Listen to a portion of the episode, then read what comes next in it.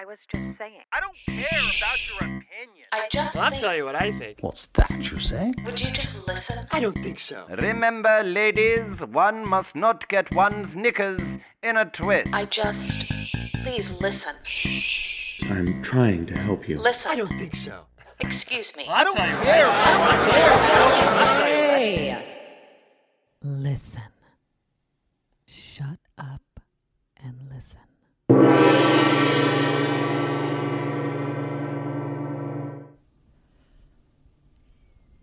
Hello, everyone. Welcome to another episode of Shut Up and Listen. Um, I need to give um, a heartfelt appreciation and thanks and gratitude to everybody that is continuing to listen, that is leaving um, reviews on iTunes and hitting me up on Twitter. You know, um, I read all of your comments, I read all of your posts, and um, I'm so grateful that you guys are appreciating what I'm doing and, and you're loving the guests that I'm having on.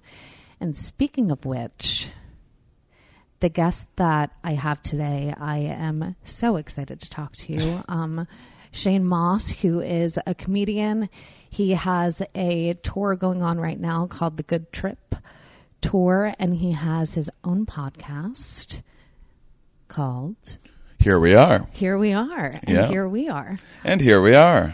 Um, well, thank you for for saying yes and Yeah, thanks for this. having me. I'm excited. Um, and uh, yeah, just for your listeners' sake, as a fellow podcaster, Yeah.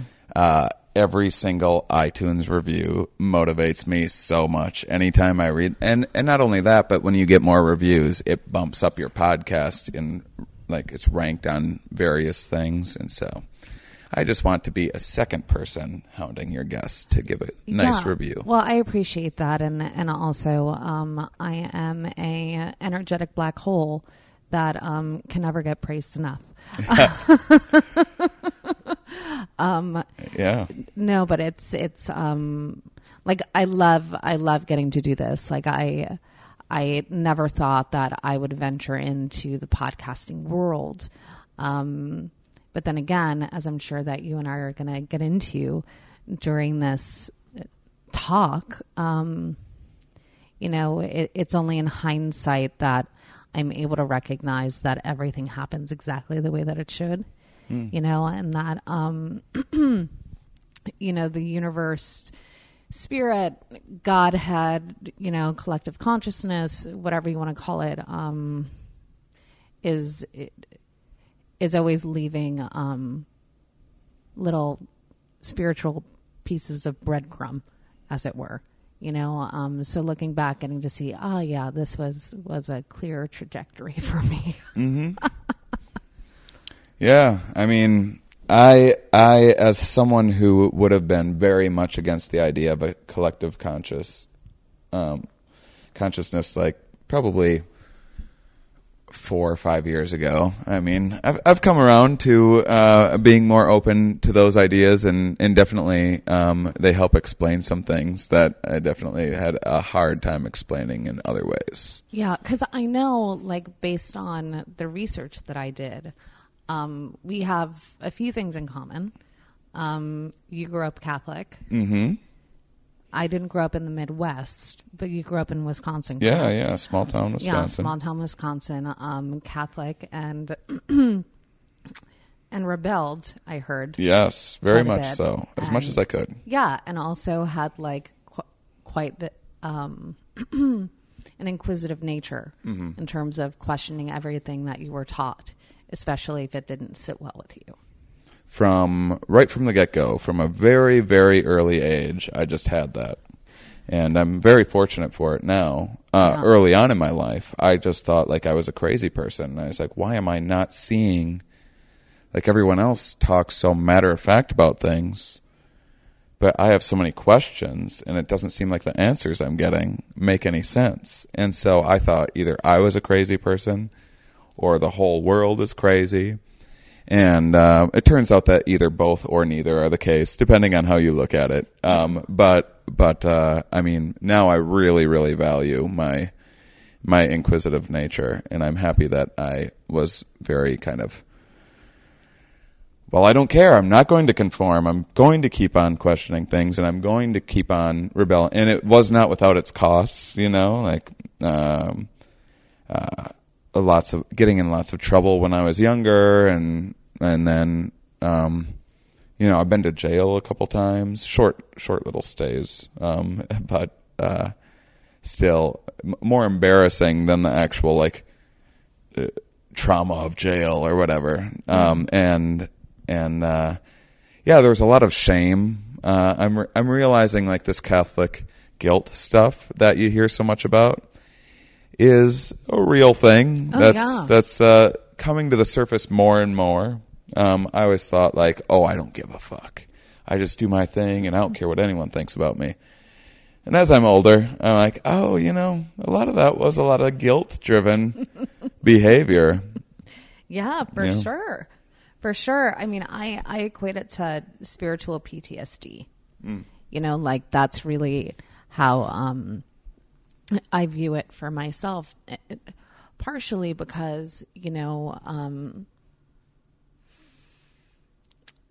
I, I, I never understood how people could speak about a God who is so unconditionally loving, but there were 2,000 conditions that needed to be met before you could gain access to that said love. Um, and and I remember getting kicked out of like CCD class for asking questions. Yeah, yeah. I I uh, caused all sorts of trouble in CCD. I mean, it just it. Do you think just the general population knows what CCD is? I think the general Catholic population, Yeah, but the well, general. The It's just like Sunday school, but usually on like a Wednesday night. exactly. Yes, a Wednesday. Why 5 a Wednesday PM. night? Why is it like Yeah, it's such, and such it- a strange? And like I specifically remember like it being in like the winters, so I remember that I would go in and the sun would be setting, and by the time I came out, like it would be dark out, mm-hmm. and you would have those like little like textbooks that you had to study that had really bad like graphics on them and really bad cartoons about Jesus and the disciples mm-hmm. you know? And and if there's one thing that I learned it's that inquiry is discouraged. And if anything the more you inquire and the more you ask um the more you're considered to be a sinner. Um, and the more you are considered to um, Well, going along with things Yeah. is a good advertisement of of like this in group kind of behavior. Like, Yeah. oh, we all kind of buy into this thing. Like, um, you look at say um, Hasidic Jews Jews that have these weird by most anyone else's standards this weird like swirly hair thing that doesn't seem terribly stylish to anyone else but um but if you go along with it um you're adverti- like not not only are you advertising that you're in the in group but you're also things need to have a cost for you to kind of advertise like true um uh information so that you're not just like bullshitting um, Yeah. and and the cost is is that these out groups think you're like crazy or weird or whatever but and then and then it does another thing where because these out groups you don't fit into these out groups then the only place that you fit in is your little in group so it just kind of reinforces itself. Yeah i mean it's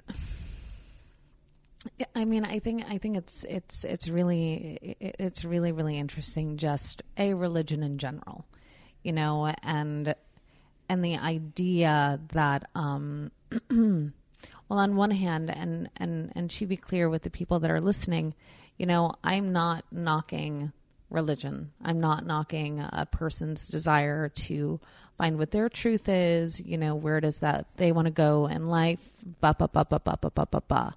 However there is something to be said based on my experience and and I know the experience of of a lot of other individuals where especially if you are the quote unquote proverbial other mm-hmm. w- within a group um and you have this feeling of oh my god, why why can't I just go along and conform? Um, like why can't like why can't I? Why can't I just fucking do it? Um, and yeah, like there is a lot of shame and there is a lot of guilt that comes with it, especially like for me, man. Like I was terrified of going to hell. Like I was absolutely terrified of going to hell, but more importantly than that, like that wasn't that wasn't the the driving force in my desire, but it was I didn't want God's love to be withheld from me. Mm-hmm. You know, and and it felt like it was impossible to meet those conditions and I don't know how it was for you um also because like you're a dude, you know. I just never bought into any of it. You I mean, never I mean, maybe when I was like three or four or something like that. But like five, six, seven, yeah, I started questioning. I had some serious uh, questions. questions about Yeah. it that I had to internalize and I couldn't really express. Yeah. And then I just kind of made up my mind. Um, or like, I mean, things like Noah's Ark and stuff seemed like really silly and like a grown up version of Santa Claus. Um, but then, um, and just didn't add up to me. And then, uh, but then, um, when I had asked specific questions, like I remember, um, a a family friend committed suicide. It was the first person that I knew that committed suicide. I'm not really even sure that I knew what suicide was before that or thought of it as like a possibility or anything. And I remember in class they were talking about uh, in CCD class that the guy who's just like some dude that's like some like kid's parent or something like that, just reading out of a textbook. Yeah. It was talking about how how people that commit suicide go to hell Yes.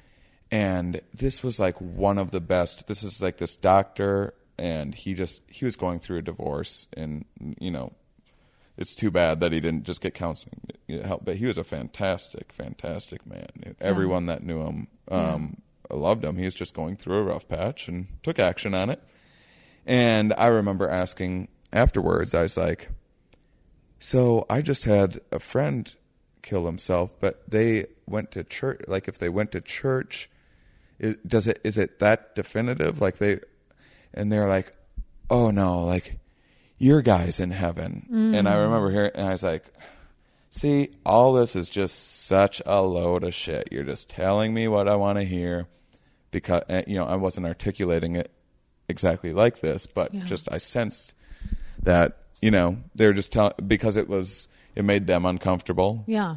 um, to to tell a little kid that his his friend uh, is in hell, Yeah.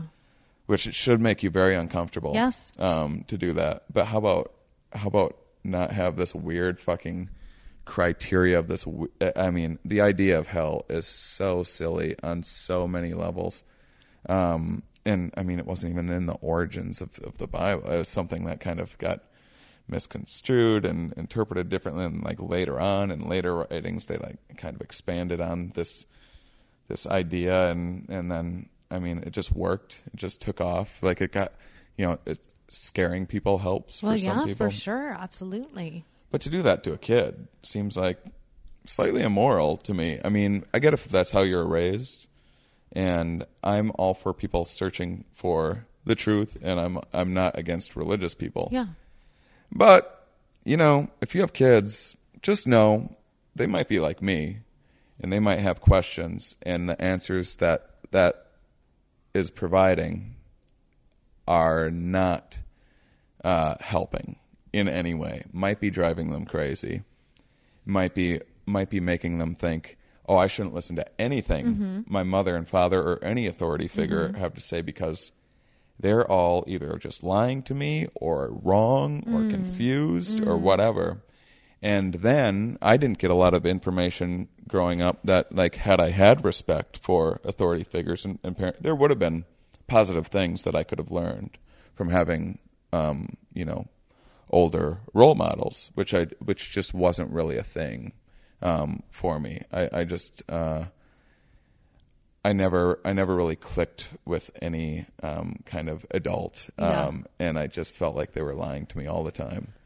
And I think that uh, that you know a lot of people are like, well, that's how I was raised, and I turned out okay, and like okay, but there's individual differences. Yeah, absolutely. And great, like if you raise your kids a certain way, and that and it helps them, and it gives them the best life possible, you know, and maybe you're right, maybe there is this hell and everything else, you know, who knows, but you might you might also be thinking about you might also want to think that you're limiting your child's abilities. I mean, I was yeah. always uh, I was always um, I could do well in school if I ever tried, but I was like, fuck this. like I didn't I never cared. Yeah. Unless I had to, like I just pass a test or whatever to I'd study for like a day or something like that to pass some important test to pass the class and it's like Yeah. well as long as I don't have to take this dumb class again, that's Yeah. all that I need For sure.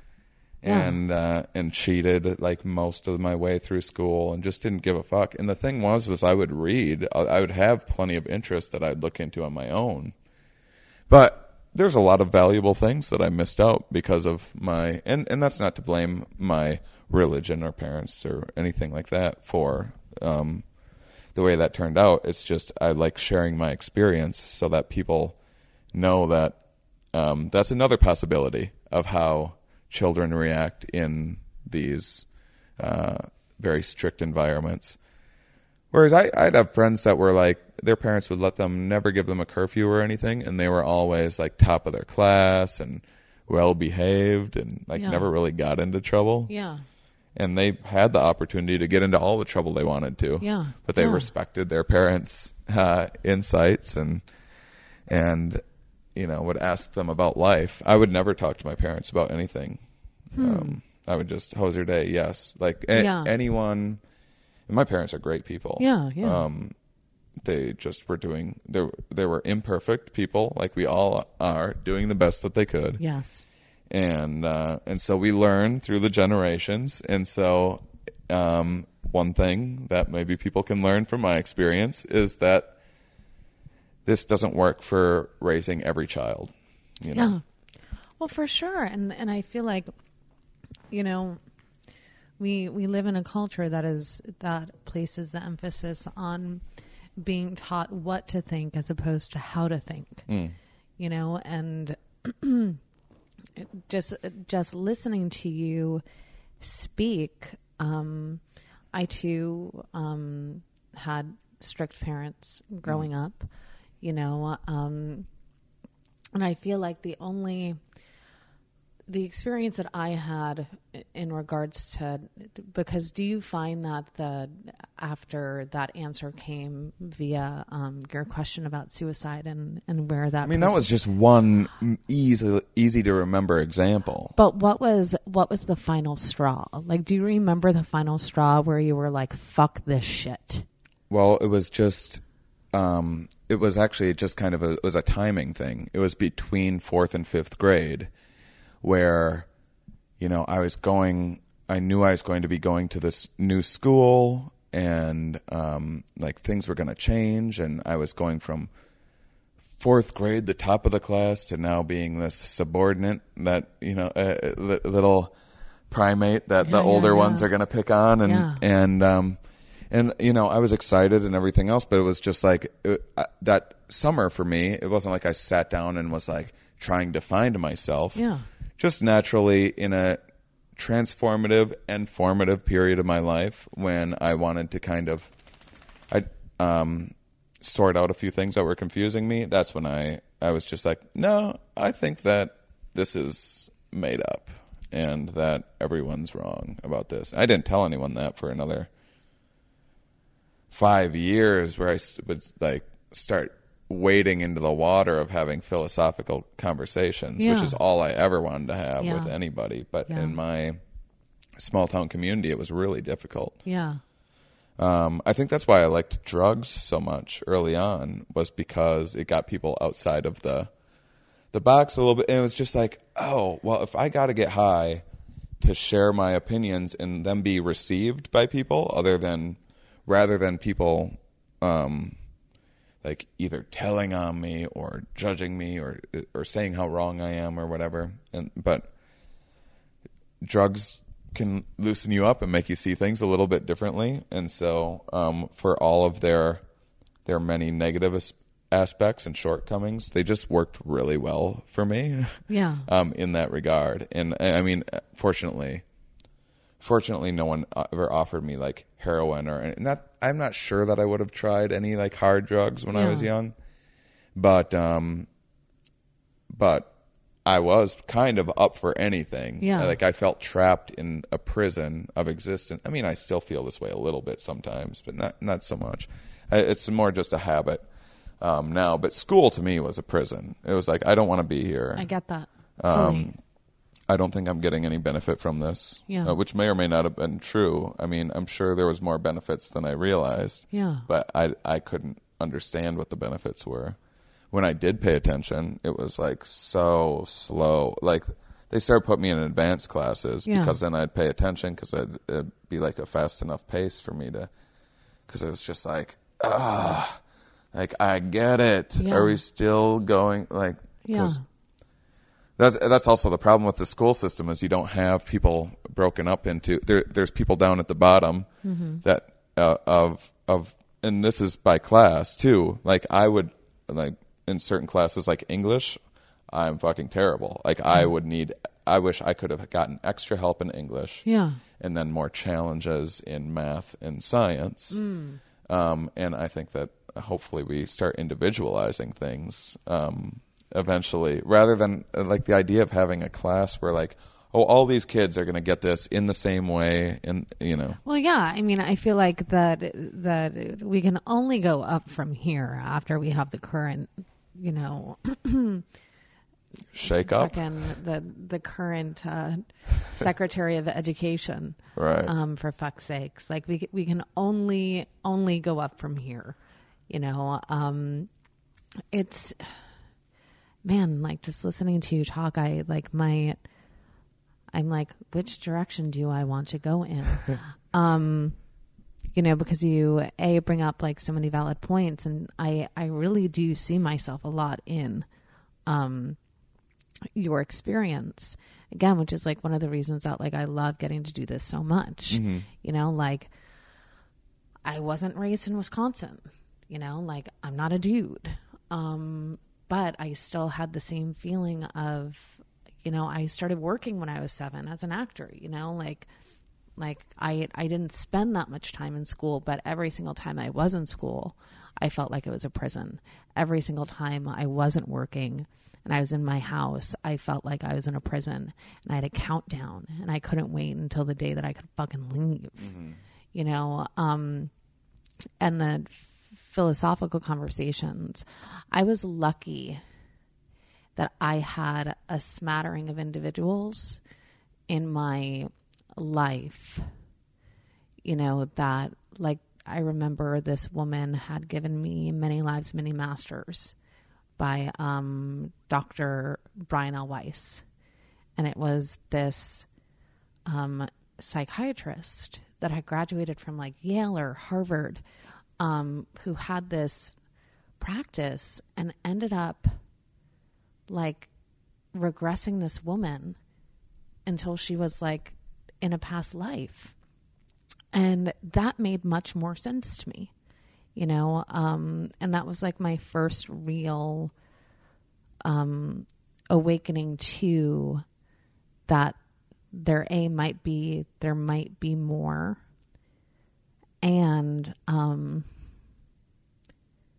the the the principles the the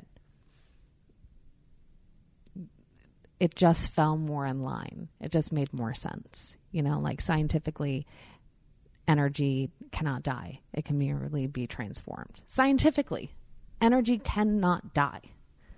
Um i'm like waiting for your response because I, I i i see i see you I yeah, I would I would say that I mean uh, matter dissipates and turns into other matter. Yeah. Um, like things die and then go into the ground, but the energy didn't disappear. It just transformed and turned into other things. Yeah. So it doesn't it doesn't preclude the idea of death and this is over for me. Um, but but I'm also I mean I'm also way more I mean just through psychedelic uh, experiences I'm very much open to the idea of um, an afterlife because I've seen things that just seem like uh, I mean I have a hard time explaining away. They I mean face value it's like this is the afterlife. Yeah. This is absolutely the afterlife. Yeah. Um but then afterwards I I take a scientific approach and kind of Mm-hmm. and then I, I I try to kind of explain how your brain could be seeing these things and and I have and I come up with a lot of great interesting ideas and then I you know I'll do it again like DMT um, Yeah. which is a dis- disassociative that that makes you see like a different um, reality altogether and um, and I'll do it again. I'm like, nope, I was wrong. This is definitely the afterlife. And then I get over and I use my understanding of neuroscience, my limited understanding of neuroscience, to to like justify. Okay, how how could you be seeing these?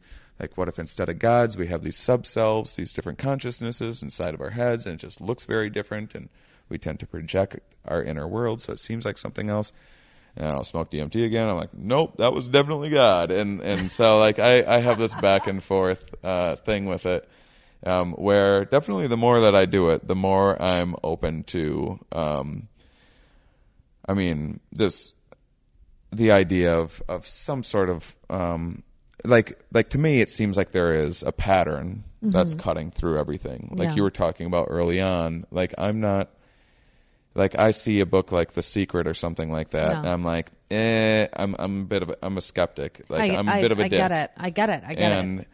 and I'm like, well, like you're also saying that people are ba- bringing bad things on them. Like the author of The Secret said, they asked her about like the tsunami, the tsunami that killed like a thousand people at, at the time. They're like, well, what about that? And she's like, well, they must have been sending out some tsunami-like vibrations. What? It's like that's not how the world works. What happens is there was an earthquake Yeah. caused uh, caused by uh, uh, some uh, some shifts, some uh, I'm forgetting the fucking Tectonic name. plates? Te- tectonic plate shifts. Yeah.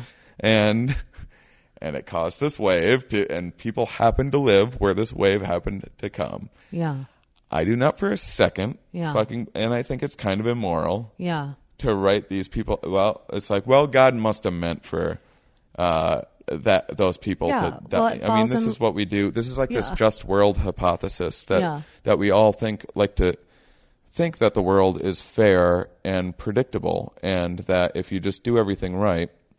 Good things will happen because that's all the control that you have in life is to do that. So it's a little bit of an illusion, but um, and and we have this uh, hypervigilant pattern recognition software that that tends to perceive patterns where there aren't because the idea of missing a pattern where there is one, like say say uh, rustling in a in the brush, could either be just some wind or a lion, and um, you you could either err and be like, ah, it's probably just the wind, Yeah. and a thousand a time a thousand to one times it is just the wind, but Yeah. the one time that it is a lion, it gets you. Yeah. And so we tend to perceive these patterns um, where they where they don't exist, and then and then it gets into so this is like where a lot of victim blaming comes from, where where if if someone gets murdered you can say like well had someone had a gun there because i own a gun that won't Yes. happen to me Yes. because i'm doing the, the right thing to protect myself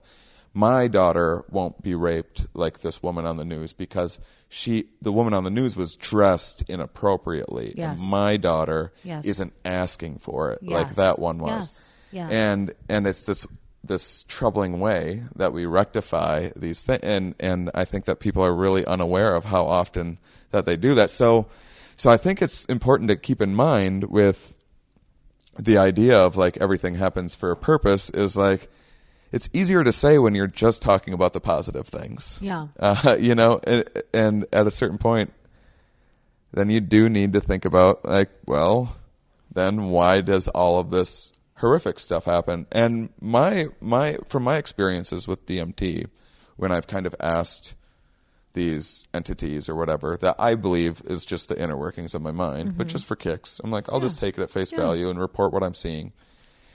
and it's as if there was this mathematical code that sprang up out of somewhere and and then it was like this realm of possibilities like this this math that's like every possible combination of every formula that, that exists like explodes and then becomes and from that like uh, not just this universe but an infinite number of other universes bubble up from it and and every possibility that there is has to happen and so therefore and and and the thing that I'm talking to in there is this thing that Yeah. and I know how crazy this sounds No, And but I'm- it doesn't. I, but it it- doesn't. But well, to some people, I'm sure it Yeah, does, and well. and to me, it kind of does. Yeah. honestly.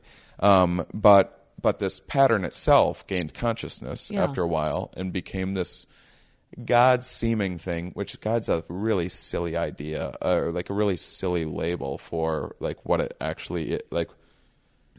uh, Like in there, I don't think of it as God. It's just like a label, a shorthand that I use afterwards Yeah. for like, well, it's the best word that we have for what Yeah. this thing is, and it's like it gained consciousness once this pattern, once this coding became complicated Yeah. enough, and then it understood what it was, what it was, and what its purpose was, Uh-huh. and it knows that it has to do this and experience every possibility yeah. and so and and there it seems like there's a guilt that comes along with it too because it knows that it needs to be it knows how horrific um like being murdered is but it needs to experience being murdered Yes. because that is one possibility. It needs to be a hero. It needs to be a victim. It needs to be a sinner a saint. It, needs to be the the abortion doctor the aborted fetus the the the woman and, and Yeah, it, it needs to be including all the good, wonderful things. Yeah, but I feel like it's what I always say is that I can't experience one without experiencing the other. right, You know, um and like I can't I can't know what the experience of cold is unless I also know what the experience of hot is. right, You know, I, I cannot experience one without experiencing the other. So, like, when you say that, and I'm like sitting here and I'm shaking my head and I'm saying, yes, you know, like it's God Godding, you know. Um, and again, I use that word as well in um, just as like a short a shorthand um, because I don't know what the fuck it is. And when you were you were speaking about you know that that idea of like the other side of everything happening for a reason you know well then why but but but i think i think the important thing is and this is just for me is that i get to look back on my life. Just mine. Um i was found in a locked closet eating peanut butter apple ball at two you know and placed in a foster care. You know um how long were you in foster care? I was in foster care for three years before I was officially adopted when I was five. Well, I'm sorry you have to hear me bitching about my Leave It to Beaver Um, No, fucking no, no, upbringing. no, not at all. Because here's the thing, too, right? Where it's um, just because your experience is different than mine, A, doesn't make it any less valid, you know? Um, and B, like, more importantly, um, I've never done, I've never smoked DMT. it's not for Um, everybody. Yeah. I'm not but- saying that you should. yeah, no, no, no. And it's it's definitely something that um, I'm open to. The only experience that I thus far have had with entheogens and psychedelics has been ayahuasca and MDMA. Um, How was the ayahuasca for you? Did it, you it break life. through Changed to like life. a different plane of existence, or because my ayahuasca my ayahuasca experience was very mild? Yeah, but I think that um, I had a pretty low dose. Um, Yeah. Especially, I had done a lot of DMT. Um, I had had like 50 DMT trips before I did ayahuasca. Wow. And so I kind of think that I needed more. I, I think I just have a higher tolerance for psychedelics in general. Well, my my experience was like at the time, um, at the time I had been nine years sober in 2014, and I was I was in therapy. Cheers to that, by the way. cheers to that, I'm, we- I'm recovering from three years of sobriety. There we go. Nothing wrong with sobriety. I'm probably No, going to have to get back on that train at some point. No, uh, Yeah, and and the thing is, is that like I I will say like disclaimer wise, you know, like it it was very helpful for me for a very very long time. You know, I got sober when I was 22, um, and was definitely using alcohol and drugs as a means to escape, um, escape feeling.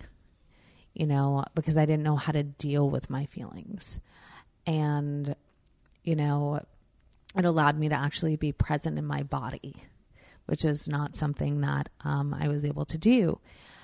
And so, cut to nine years sober, seeing a therapist at the time in New York who was 25 years sober, and I'm sure is still sober. Um, beautiful, beautiful being. And I. I was going through like a, a really, really deep depression, and I I talk about this. Um, I, I I've talked about this before, you know, and I was going to therapy to deal with sex trauma and depression, and I had been doing every single thing that I was supposed to be doing, praying, meditating, getting out of self, ba ba ba ba ba, like doing doing the deal, and and still I felt like I I was a prisoner in my own body, and on top of that, I would like Iyanla Vanzant, who's like um, this like famous therapist that's on Oprah's network. She talks about it being neck down dead, as neck down dead. And he had suggested, you know, the possibility of me maybe doing ayahuasca.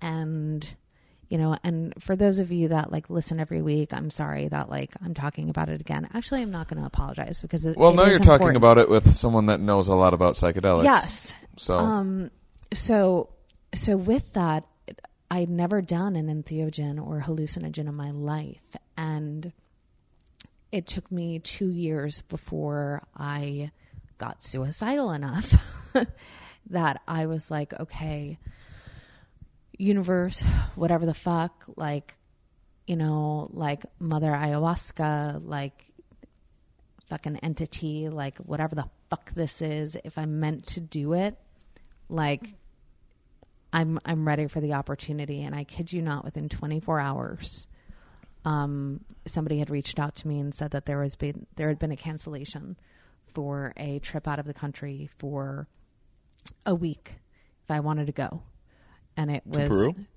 no to um an, another part of South America. Okay.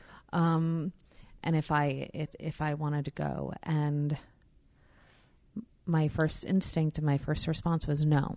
And then I heard a voice say, I'd been reading Shonda Rhimes' Year of Yes. And I heard the voice say something to the effect of, just like her, your first instinct is always to say no. You always so- say no to life. And so I was like, fine, fuck it. Yes. Um, and and the reason that I had originally hesitated was because I was terrified um, of what was going to happen. I had no idea, and so cut to February of last year. Um, I found myself um, with these strangers, these like eleven strangers, and going up to like receive my my first dose and the first night you know nothing really happened like nothing really happened and i was like fuck. Like really? God damn it. And then cut to the next night because it, it's it's a very sacred experience and it's not for everybody and it's not a magic bullet. Like it's really not. It's it's a tool.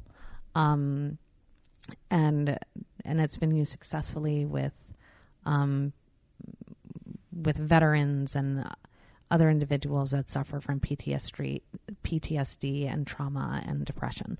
Um, so the second night, went up to take the first dose, and I'm not really feeling anything, and I'm like, "Fuck, I'm gonna go up again." You know, they give you the opportunity to go up a second time, and I went up again, and I did it, and then boom, all of a sudden, I feel so overwhelmed and I feel the medicine working in my body and the medicine is working with my body in congruence with the Icaros. And and Icaros for those of you that don't know um, are medicine songs. So the shaman sits there and um, sings these songs to the medicine for the medicine in order for the medicine to work through your body so that you get to have a transformative experience, whatever experience that's meant to be. Um, and I just remember I started crying and just crying and saying, like, I'm sorry, I'm sorry, I'm sorry, I'm sorry. And I didn't even know who or what I was saying it to, but it was so overwhelming. I was terrified. I thought I was going to die. And, um, and I, I literally had the thought, oh my God, I'm, I don't know how to ask for help. And my throat is going to close up and I'm going to choke on my tongue. I'm going to choke to death. Um, because one of the things that can happen when you take ayahuasca is that um, you can vomit, you can purge, um, you can also shit, and you're not like if you're on SSRIs, you cannot take it. Um, it's like there's a lot of stuff. So like look it up. Um, I just want to make sure I cover all of my fucking bases. Yeah, I, I it's illegal gave in the DMT United. to someone that didn't tell me they were on SSRIs once, and it Yeah. was a Uh-uh. troubling experience. Yeah, like, and it's illegal here in the United States. Um, There's some permits here and there. there's th- there are um you know like the Santa Daime Church um which you know is similar to ayahuasca but um I remember thinking I was going to die and this guy next to me like telepathically I kid you fucking not like telepathically looks at me and I hear a voice say you are not going to die but you need to purge that is your leap of faith. Purge. We're not going to let you die, but you need to do it. And I remember I did it. And then all of a sudden, everything made sense. Like as soon as I purged, and I purged and purged and purged and purged, and sometimes it felt like I was vomiting up like an elephant. It was so like just what I felt like just eons of baggage. And after it was finished, it was like I had arrived. Like I had arrived and I, I finally got it. I finally got why people traveled as far as they traveled and and participated in the you know um, preparation of not eating meat, not eating salt, not like just strict diet and taking it very, very seriously. Not that I didn't, I did, but I, I finally understood. And it was only then that I was able to recognize. So, my entire life, up until that point, and like a little bit after, but my entire life up until that point, I had always had a desire to go home. But I didn't know what that meant, which is why suicide was always very appealing. Mm. yeah, you I thought about suicide quite a bit. Yeah, and it was just, it was always an option Mm-hmm. because I didn't want to die. I just wanted to go home. I wanted to. I didn't know. I, I didn't know what that meant on a conscious level, and there was a a word for it. Um, I think it's it's uh, sadid. I'm actually going to look it up while we sit here. Um, but I just,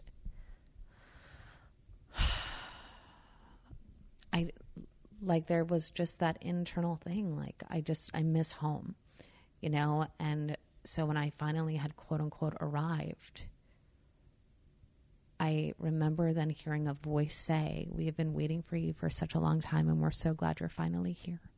Mm-hmm. And I was like, holy fuck balls.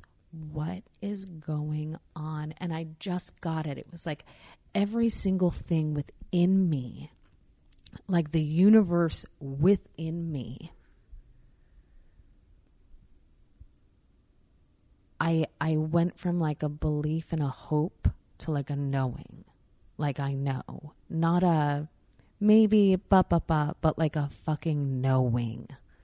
Um because that feeling that I had had my whole entire fucking life finally came full circle. Like that um this is what it is. This is what it is to be home. Like, this is what it is to be home. This is what it is to not feel safe, but be safe. Like, this is what it is to be in love and not like the hippy dippy, like, yeah, man, like peace and love and like whatevs. But I mean, like, intimate, deep, profound love. Um, that filled me with an immense gratitude, um, but without the feeling that I had to then, um, I didn't have to earn my keep. You know what I mean? There was no sense of, well, oh, now what, what do I have to do to pay this back? What do I have to do to pay back this feeling that I'm being given? you know, because I'm not worthy to just receive it as is. Right. You know, because like you don't do that when you just go home. You know what I mean? There's no like admission price. Right.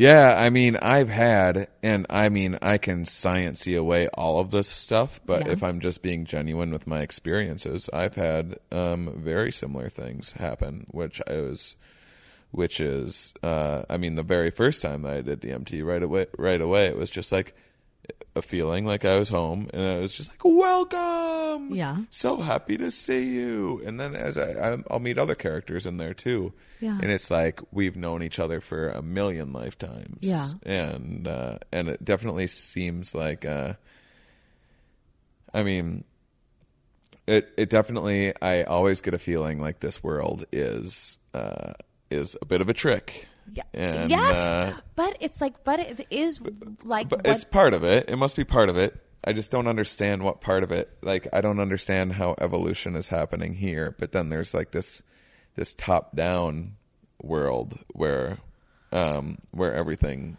um comes from like this perfect place.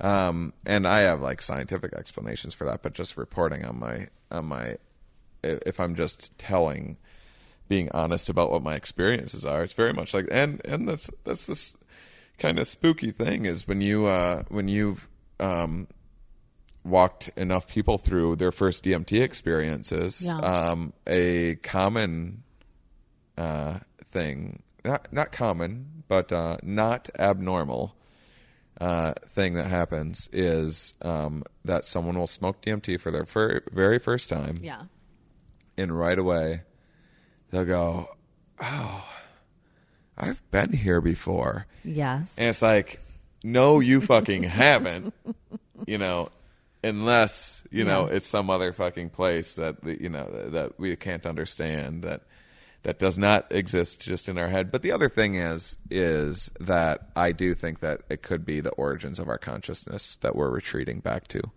Um, I think that ayahuasca tricks you into thinking that you're dying. Um, and I think that those experiences, when you don't die, um, can give you fresh perspectives. But not only that, but I think your brain searches back in time looking for solutions from past experiences.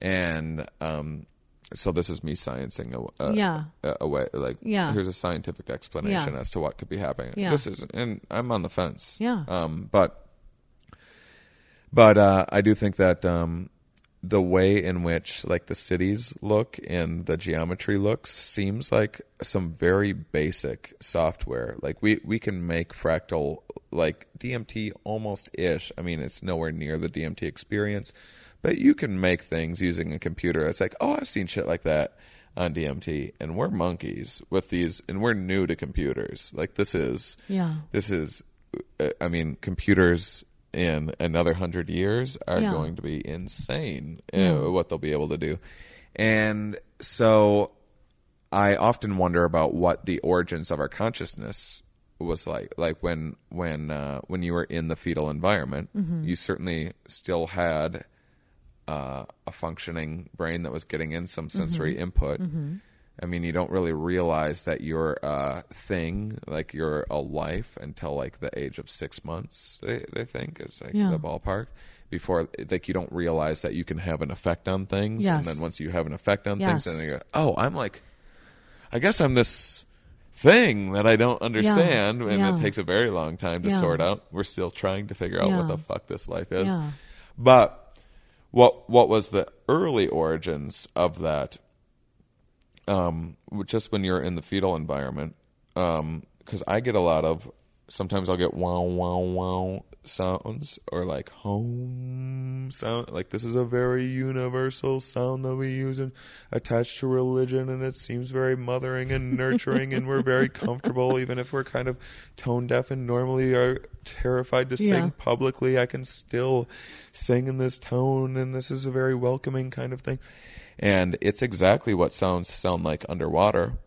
And when you're in a fetal environment, Yeah. you're surrounded by fluids, and Yeah. that's what every that's what this. So, so if there's a way that your brain can search back in time far enough to go back to this origin, it would look like a completely alien world than the one that exists now.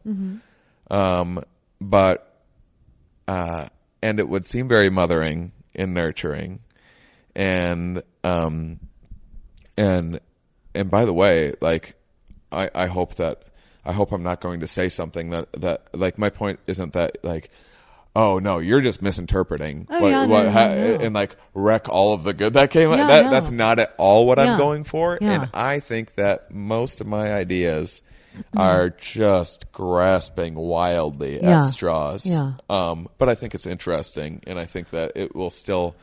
It, it gives me thinking about things in this way gives me more questions Yes. to ask, um, just in general about life uh, to you know di- different scientists and stuff that I interview Yeah. on my podcast, and um, so I think about how like fractals, for example, which are a common theme in Yeah. this, are um, something that uh, that um, it's a it's a way. If you don't know what fractals are, uh, for the listeners anyway, if you like an easy example is you take a triangle and you measure the perimeter. Say it's one foot. Each side is a foot, so it's three feet in perimeter. And then you put in this program, and you can. There's a million programs like this on computer. You can make your own fractals. You put in a program that says on every side you put a triangle a third of the size. Yeah. Uh, it's the same triangle, just a third of the size on each side. Now you measure the perimeter again, and now it just got a lot longer. But then it's this recursive, reoccurring. So then now on the side of the smaller triangle, you put another one, a third of the size on that. And if, if that, as long as that program keeps on going, what you have is an infinitely long perimeter that it's infinity. Yeah. But you're able to capture infinity. Like you can draw a square around it, and you're Yeah. able to ca- capture it in a finite space. If Yeah. you if if uh, if this seems confusing to you, and you want to be more confused, uh, read a book called Chaos. Um, I, I think that's the name of it. It might have like a, another uh, subtitle Yeah. or whatever, but Chaos About chaos theory. yeah, Yeah. and uh, and this will or or if you're like, oh, I've heard this shit before, and I'd like to know more. Mm. Um, it, it's it's a really really good, really challenging uh, book. Um, that's really kind of mind blowing. But but I think about that, and I think about how there.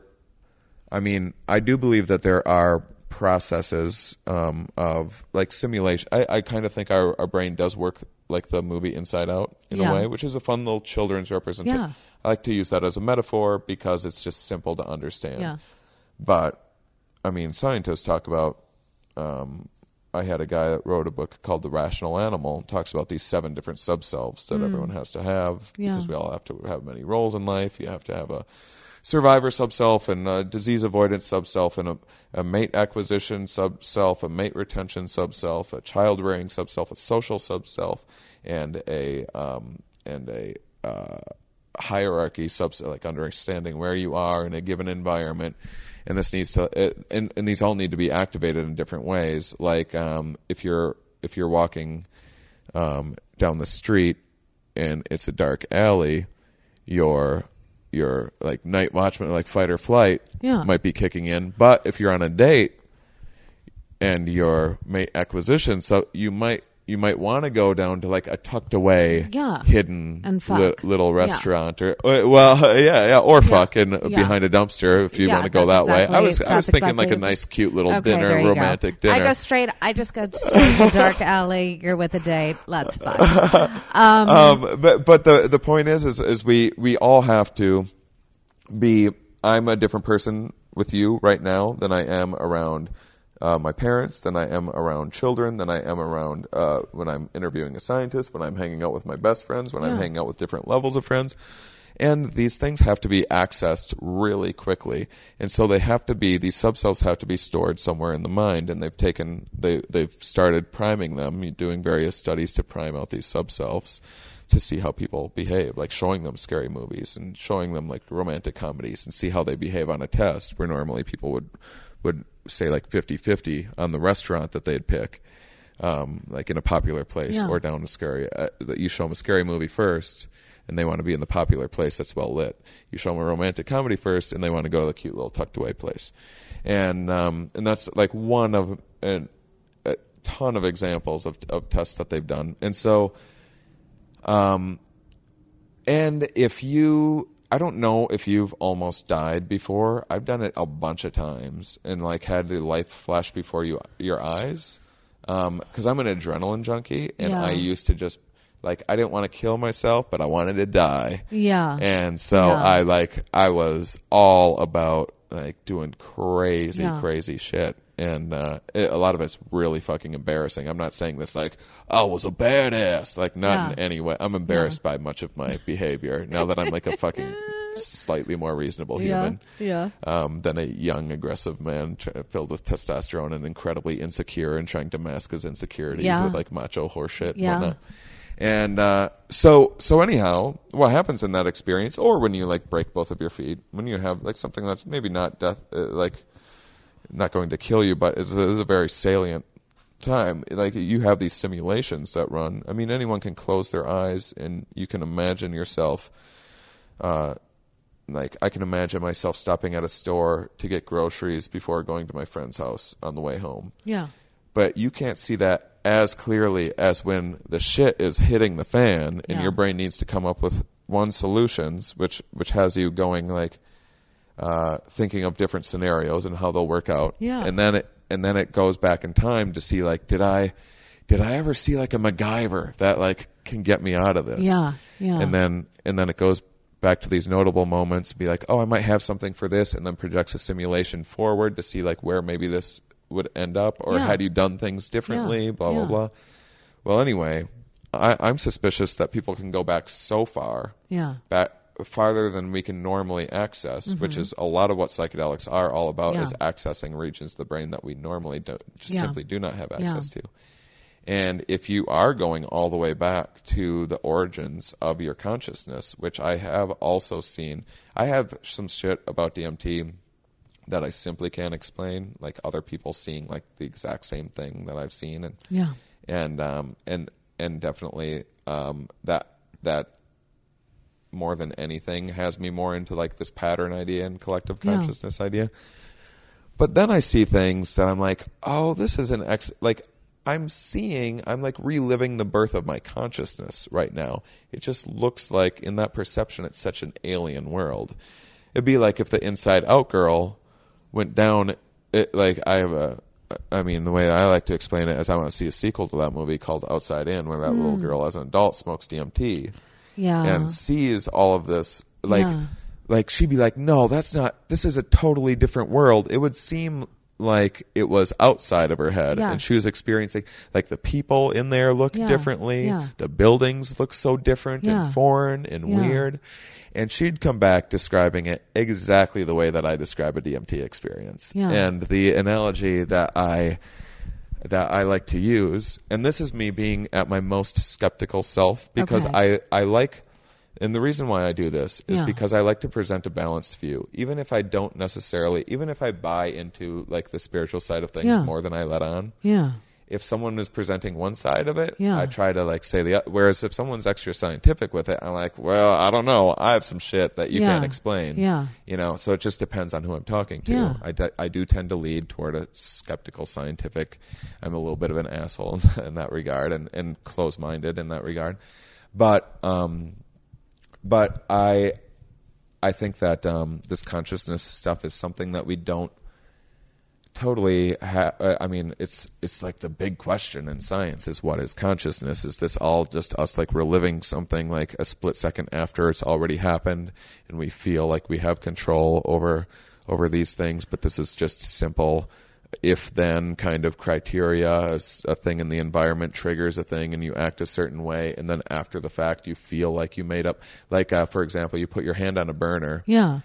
and you what happens is um, the the neurons go to your spine and your spine goes whoa this is important we don't even need to check in with the brain let's just move that fucking hand and then it project just to save that at point zero zero zero zero one of a second that would take Yeah. to get to the brain Yeah. and then the brain to do something about it Yeah. um, because because that split second means a whole lot when your hand Yes. is burning. Yes. and and um and but then but what you think consciously.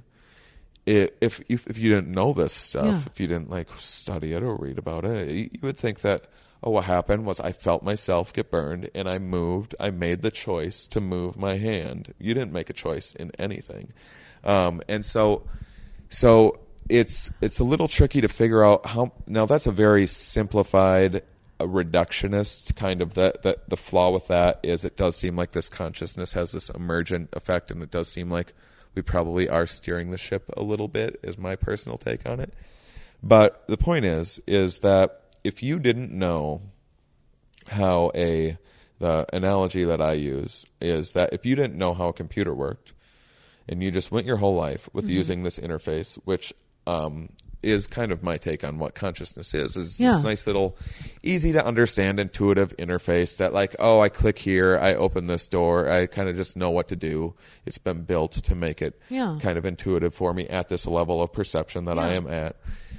And if you were just completely oblivious to the fact that computers ran on programs and there's such thing as computer programs or Yeah. binary code and Yeah. you saw this for the first time, you'd be like, what, What the, the fuck, fuck? Yeah. is this? It would seem like a completely different foreign foreign world and then you'd be like, is that real or is this real? It's like they can't both be real, but but they might both be part of the same thing. Yeah. And that's not even to say that it's necessarily in our head.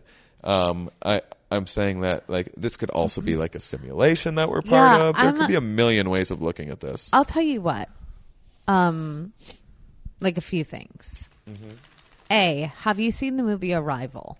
No, I haven't yet, but people keep on telling you me that need, I should. I'm telling you something. Last week, a friend of mine told me I needed to see Arrival. What's it about?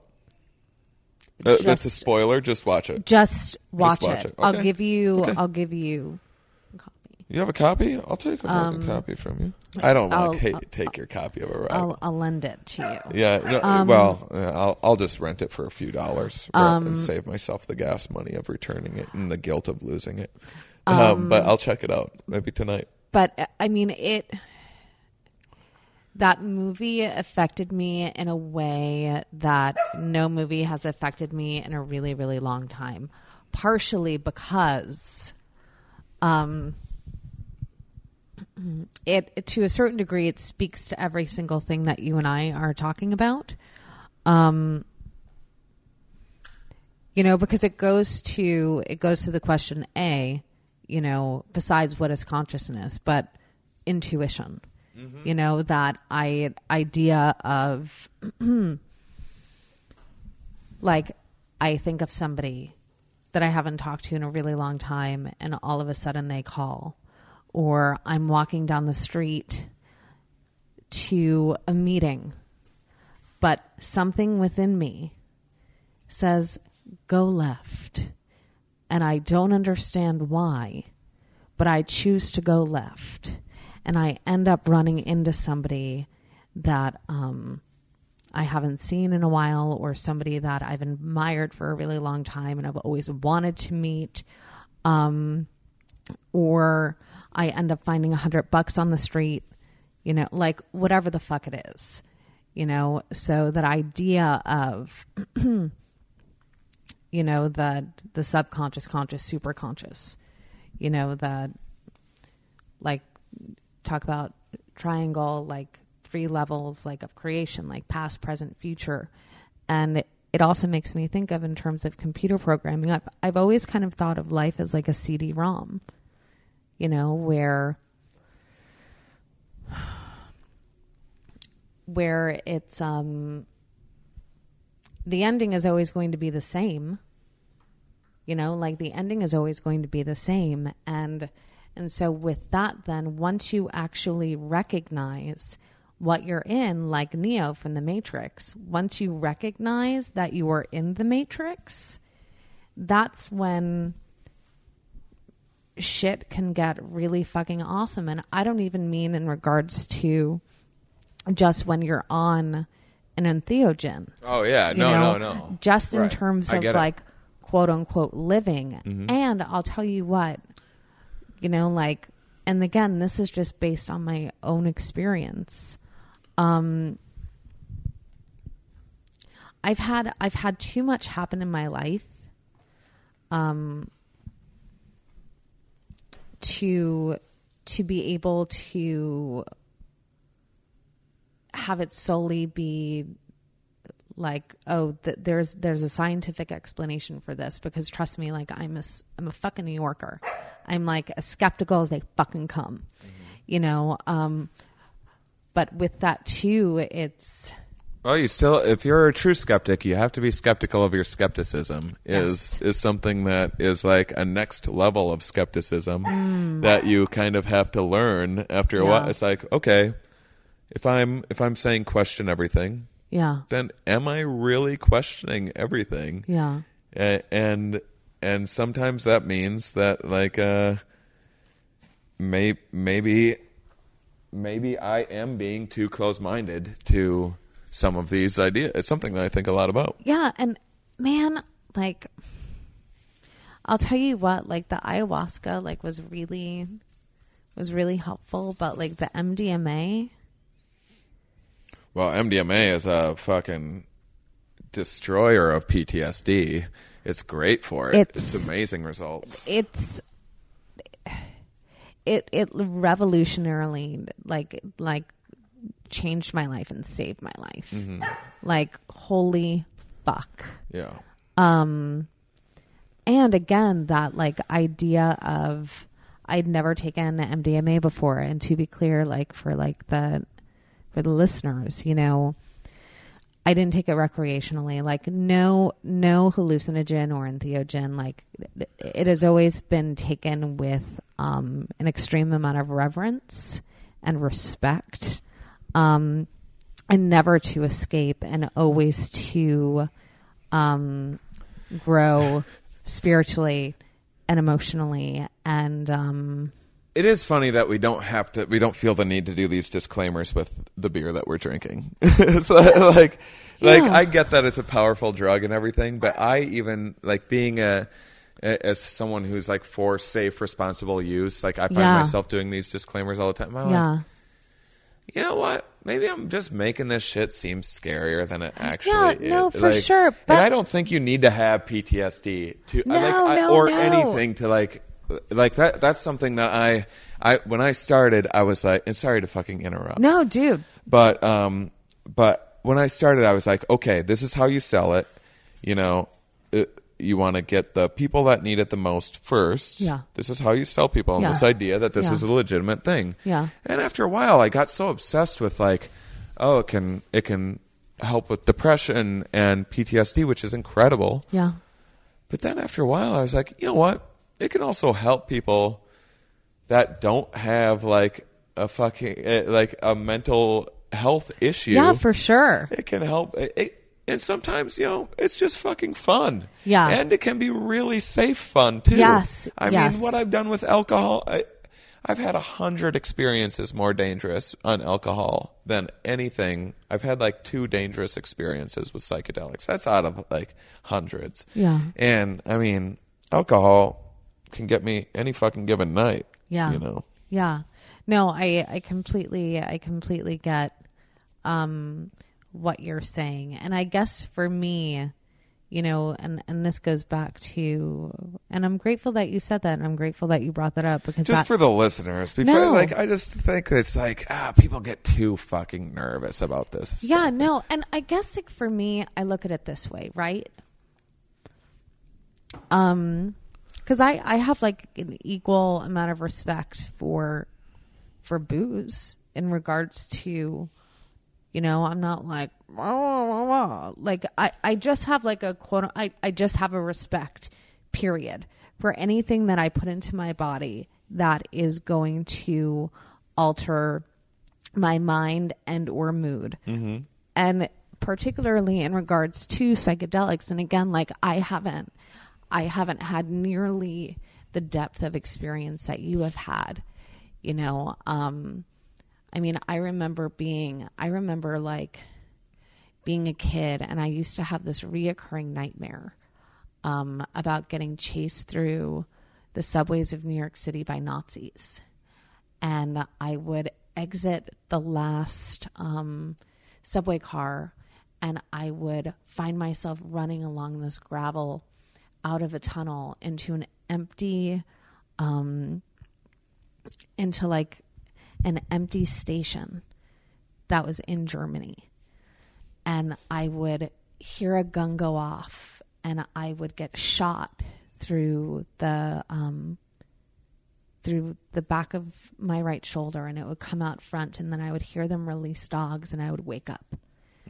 And I had that dream again and again and again and again and again. And when I, you know, was old enough then to know what psychedelics were and and you know, reading all of these books and whatnot, they terrified me so much because I knew for me, I was aware enough within myself to know that in all likelihood I would probably um, end up losing my mind in this regard that I would either think I saw Nazis or whatever, just based off the fact that even smoking weed at the time, like I couldn't I couldn't fucking do it. It just was like too fucking much.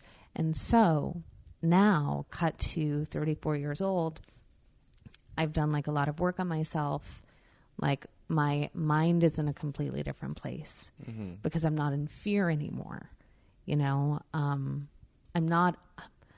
I'm not in in fear of living in the way that like I was. I don't fear my mind because I got to see that there is nothing to fear. Mm-hmm.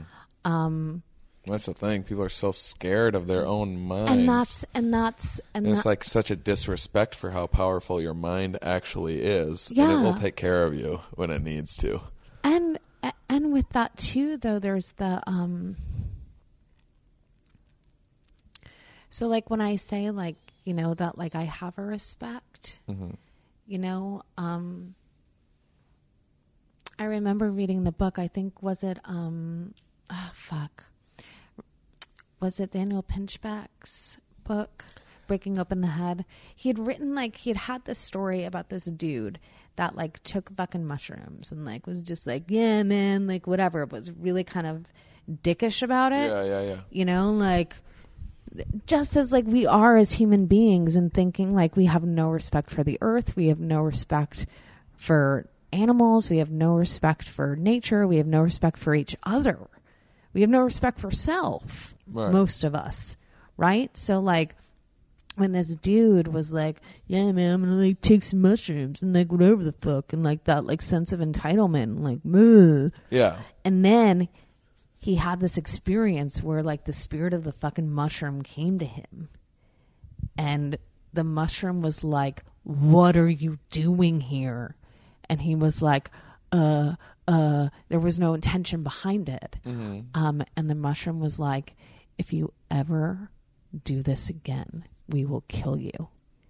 And like you know, so I feel I've like had some talking tos like that on yeah, psychedelics and- for sure. And so, with that though, did you learn your lesson?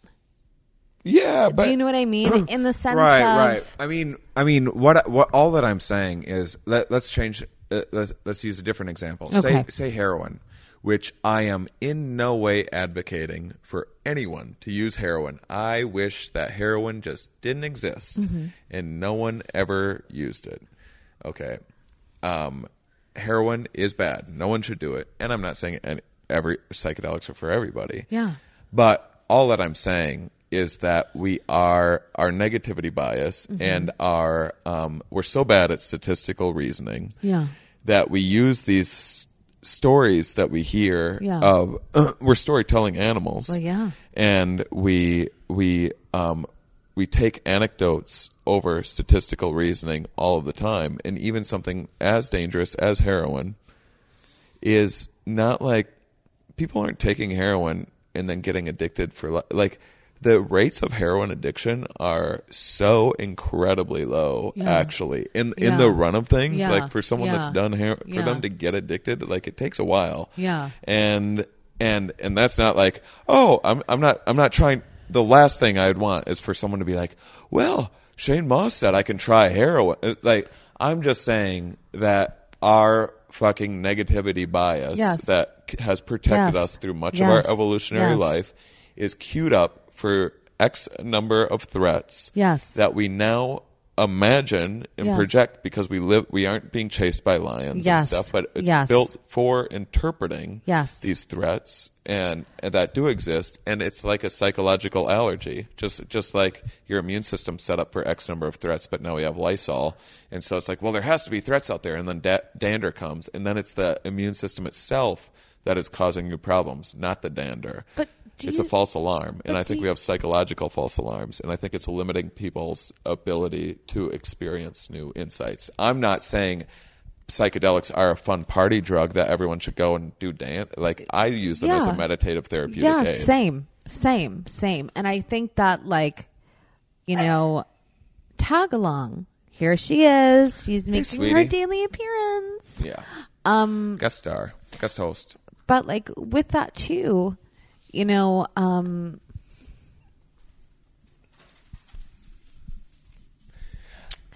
I, I- feel as though, you know, um, a like when you when you talk about the the the leftover fears that we have in regards to our mind and and false threats, you know, and again, I like I'm not anybody's fucking mother. Everybody, honestly, you can do whatever the fuck you want. Yeah. Like you're responsible for your own goddamn life. especially if you're in your 30s or later i i, I think that I think that uh, you know you just make better decisions after the age of say 25. Yeah, and and two, because you said that you were three years out of sobriety. Um, uh, oh, I yeah, I, I was I was sober for three years. Yeah. And I'm probably like two years out of that or something. Yeah, so I was sober for eleven, and Yeah. I'm less than a year out of that. Um, and I and I bring that up because like that that question that I have for you is a what was your path to making that choice? Um, and did you just decide one day that like you were gonna stop drinking whatever it was for you and then decided to start again? Or were you in program? Like what was your experience in that regard? It was causing me so much grief and like silly embarrassment, and I wasn't living up to my potential, and I was having just like, you know, it was it was getting in the way of of my uh, relationships, um, and uh, And to be it was clear, just costing me so much. you're drinking? Yeah, yeah, okay yeah. okay um, and uh, and so yeah, so I I uh, here we go. Um, we got to play catch. Um, uh, yeah, but my path to psychedelics is uh, is just I was a rebellious, reckless, um, adrenaline junkie who was up for trying anything, and mushrooms happened to come into my life, and uh, and then they changed my life immediately. Yeah. I mean, just I was I was I was using them as like a, a party drug. Um, the first time, Yeah. like thinking like Yeah, you know yeah, every yeah, other drug is to like party and have fun, and Gotcha. then like uh, it was a lot of fun, but I also learned things about myself. Yeah. And although I still used them early on in like party ish context, I would all, often use them more as like a way of facilitate, fa- facilitating um, philosophical discussions with my Yeah. friends. And, uh, and then, um, you know, it, it became just a more serious thing for me. I, I mean, I wish that um, I'm an advocate for doing things, especially something like MDMA, which is uh, there's a million things to know. Um, one, you you have to have a really trustworthy drug dealer, which is uh, that's a thing that is hard to. It basically doesn't exist. A, Yeah. tr- a trustworthy and drug dealer Yeah. don't go hand in hand. Yeah. I know a lot of drug dealers, and uh, or you can go on the dark web, get the shit mailed to your house in a pretty safe way, and it has like reviews and stuff, so you know that you're getting pure stuff. You can get drug testing kits, and um, and know how much to get. I mean, so so there are legitimate dangers of of having um, you know, a pill of ecstasy, uh, of you know, that someone gives you at a club might be twice as much as um, it might be like 250 milligrams, Yeah. um, which a lot of them are. So you'd want to like start with half because you want around 80 to 125. Now, um, you need to drink one to two bottles of water an hour, not too much, not less than that. You can dehydrate, but you can also overhydrate Yeah. um, if you have so you're going to have problems um, you're going to have problems um, with thermal regulation Mm-hmm. and so staying out of hot tubs and Yes. things like that Yes. um, which are amazing but feel good i mean heat stroke is the number probably the number one concern Yeah. with uh, MDMA, and then um, knowing that if um, if you have a condition that makes you makes it hard for you to regulate your temperature already, like uh, some I think like spinal meningitis or some other spinal um, thing Yeah. uh, condition Yeah. um, ha- has some. It's like a cumulative thing. Yeah. So there's definitely things to know, and I definitely am all for people doing them safe. Um, Yes. absolutely, and Yes. and and especially just like even if you go to like like look my girlfriend likes to do mdma and go out dancing and for her it's just the best time of her life like i don't i don't get it like i like to sit and like think about things or yeah. bond with friends Yeah. yeah and but for her dancing is like a spiritual experience or whatever when she's Yeah. on it and so so uh, but i do feel like you know going to like a party setting you're really limiting your ability to learn from it and grow absolutely. But um but MDMA is also barely a psychedelic and it has a lot of speed in it, which is a lot of the a lot of the issues where a lot of the issues are coming from. And uh but if someone was like look, I just really want to try a psychedelic and I know that I have good mushrooms from a trusted person and I was just going to do a half eighth of them with a trip sitter who's going to be responsible Yeah. and walk me through it. Yeah. I'd be like, you know what? I mean, if that's something that you made up that you wanted to do, it sounds like you're doing it like in a reasonable Yeah, way. for sure. Just like it's not a drinking contest. You don't need to try to take like a half Yeah. ounce of fucking mushrooms. Yeah. That's when shit goes wrong. And um and and so I mean I I'm just it's just with doing this tour, I started out um being so safe about what I said. And after a while, it's like, why fucking perpetuate this scary? I mean, I think it's great to have information for people and Yes. know how to take things correctly. Yes. And I think it's really dumb to be like, oh, everyone should do this, or oh, you don't do this. This is because you're a pussy, or like some like juvenile peer pressure Yeah. horseshit. Yeah. And and by the way, like mushrooms have all but cured my depression. For Yeah. another person that doesn't have chronic depression like I had, it might give them depression. Yeah. Like uh, mushrooms, I, w- I thought the I found the world so confusing already. Yeah. That like no trip could be any more confusing than I already saw the world. Yeah. Other than DMT, I suppose.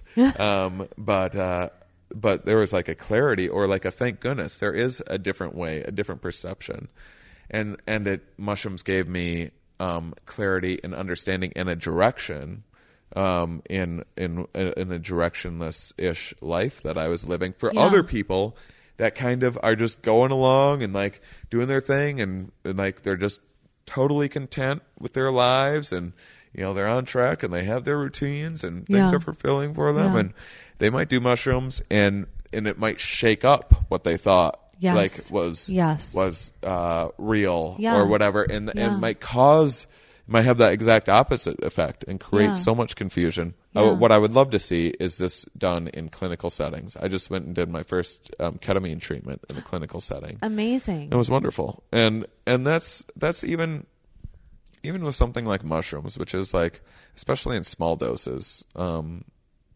is it can be pretty mild and pretty functional, and and that's depending on the individual too. But um, I I would love that.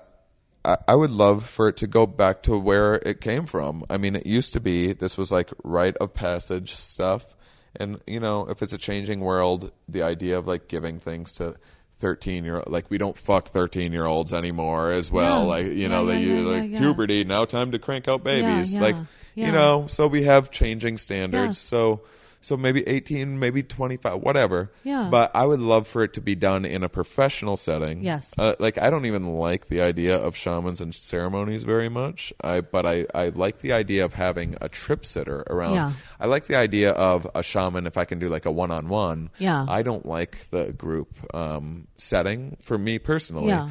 But I'm I was able to find that in a safe setting. It's not like anything went wrong. It just Yeah. didn't go as good as I'd hoped, and Yeah. who cares? Yeah. Like that's at least something didn't go horribly bad. Yeah. Which and again, I just want to make the point that shit just doesn't go horribly bad. Like you Yeah. would see psychedelics in the news every fucking day because because they're such an anomaly. I mean, if there's a shark attack in Australia, you hear about it because the news loves latching onto these rare anomalies Yeah. that scare people. Yes. It really gets people's attention. And then no one wants to swim in the fucking water half a, uh, uh, half the, the world away Yeah. and Yeah. and limits themselves from having a great time on the beach with their kids. And uh, so that's what I'm afraid of. Um, uh, you know, scare. Uh, and, and but the point is, is that you would see this stuff in the news if people were actually taking psychedelics and like that was causing people to just jump out of windows left and right. Like you would be seeing if there was one story about that from anywhere, it would be like all over the news. Yeah. Like and anything that they can do to justify like whatever this silly war on drugs they're trying Yeah. to pull off. And and so so I don't think things do go terribly wrong. I mean, I worry about something like DMT because it can be such a jarring, confusing experience that someone can be kind of scared or confused by it or wondering like what the fuck, which is what I have to ask myself every day since the first time that I've done DMT is like Yeah. what the fuck is this real? Now that's not scary to me. I like thinking what the fuck. For other people they're not going to handle it as well.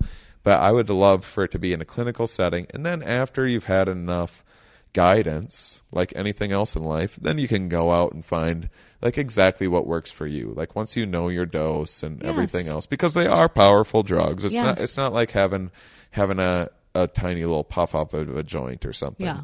it is especially mind altering tripping is different than being high Yes. and um and so so yeah but i mean and and it's unfortunate that the world is set up in this way that that most if you if you are interested if you've especially if you're someone that needs help from PTSD or whatever Yeah. if, if you have heard that this is a like you've tried everything under the sun and the one thing that seems like it has better results than anything Yeah. is something that uh, illegal Yeah. that you got to worry about doing it wrong and not Mm-hmm. knowing what you're doing and Yeah. not having someone there when you're kind of experiencing now tripping for me is like fucking nothing it's Yeah. like it's i'm just so used to it Yeah. but in the beginning it is a wild ride. Mr. Toad's Wild Ride. Yeah, yeah, Yeah. it absolutely is, and I think that there should be good guidance for that. And, and unfortunately, the way the laws are set up right now, that's just not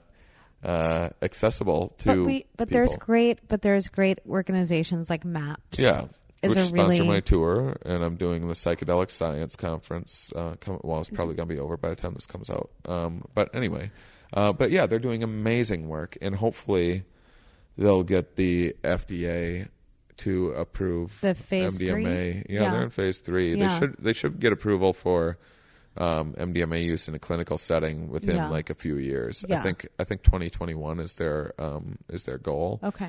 And I wouldn't be surprised if they got it sooner than that. And there's Yeah. amazing research being done with psychedelics and dep- or, or with psilocybin Yeah. um, and depression Yeah. and and cluster headaches and uh, ketamine for depression and um, and this is all great, but it's also going to be like, okay, now this is legal and you can do this, and your life is so fucked that you know you're also like broke and you have health insurance, but this isn't like psychiatry in general just often isn't covered by Yeah. by a lot of like really bottom of the barrel kind of health insurance things Yeah. and and then and then the idea of of uh of how to how to pay for this like I, my ketamine treatment was like a thousand dollars or something like that Yeah. and they would have they would have I I was also they would have scaled it down for me had I like shown them my income and like explained whatever but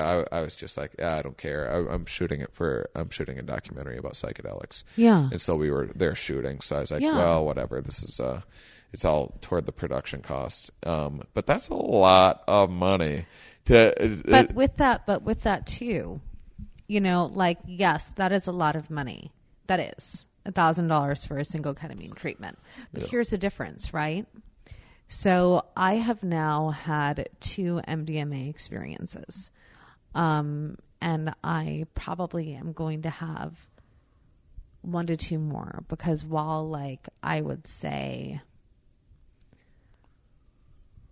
I'm like in the 85%, you know, um, like a fuck ton has changed, you know, and I am in my body in a way that like I've never been before and like present in a way that I've never been before. And, you know, I'm like for the first time in my whole entire existence, not suicidal. Um, you know, and I'm waking up, um, you know, and happy I feel is like a relative term, but I'm like waking up with love and gratitude in a way that like I never have before. Um, but I still have, you know, some like sex trauma issues. Like I still have some shit, you know, um, because like my experience was, you know, from when I was very, very young and it was very, very fucked up. Um, you know and and that only like recently came to light you know when i had my first experience with the mdma um and i sat with you know a therapist you know um and it and and in regards to like pricing and whatnot right like it'll probably all in all like I will end up being out of pocket probably maybe $3,000. yeah and with that though, mm-hmm. I went to fucking therapy. Like talk therapy. And for some people talk therapy is great and talk therapy led me to like ba ba ba ba ba everything I get to see everything as a stepping stone. However, like spending like ten to fifteen thousand dollars a year on therapy versus like three to five thousand dollars for like two or three tr- treatments of something. Do you know what I mean? Like, I'm not saying it's overpriced. Yeah. I'm saying it's bullshit Yeah. that insurance isn't covering things. Well, that we have this difference between like physical pain and psychological pain. yeah, like I they're mean, two different things, and it's they're not. such. It's such. I it, I'm, I'm just saying, like, it's just not set up. The world is not set up for good, proper psychedelic use, and a lot of people are, even if, even if the three thousand dollars you spent Yeah. would change their life, even Yeah. if they believe that. Like, a lot of people are gonna be like, "Well, I don't have it right now." Whereas if you just had insurance and like, and your insurance covered that, Yes. like, oh, I can try this treatment right Yes. now, and sure, if there's a copay Yes. or whatever, or there's a deductible, sure, Yes. great but Yes. but if you i mean it's one thing um a guy like like i have chronic depression but i mean uh and so you know i qualify for a ketamine treatment um there's other things that i might just have to go to like other countries to get Yes. professional treatments for Yes. because i don't have those conditions and i just want to document them for the Yes. and so definitely there's people that are just gonna you know i'm not saying uh, there's not going to be people that don't abuse every system, but when people legitimately need help, when Yes. there's veterans and people uh, Yes. uh, victims of sexual Yes. abuse and Yes. everything, like like Yes. this is this. I mean, this isn't just if this if you think this doesn't affect you, it affects everyone. Like Yes. it, it it affects poverty, it affects crime, yes. um, it affects addiction rates. Yes. All of these things Yes. that that like if you're like, well, I don't want to pay for someone else that- can't get their head together or whatever.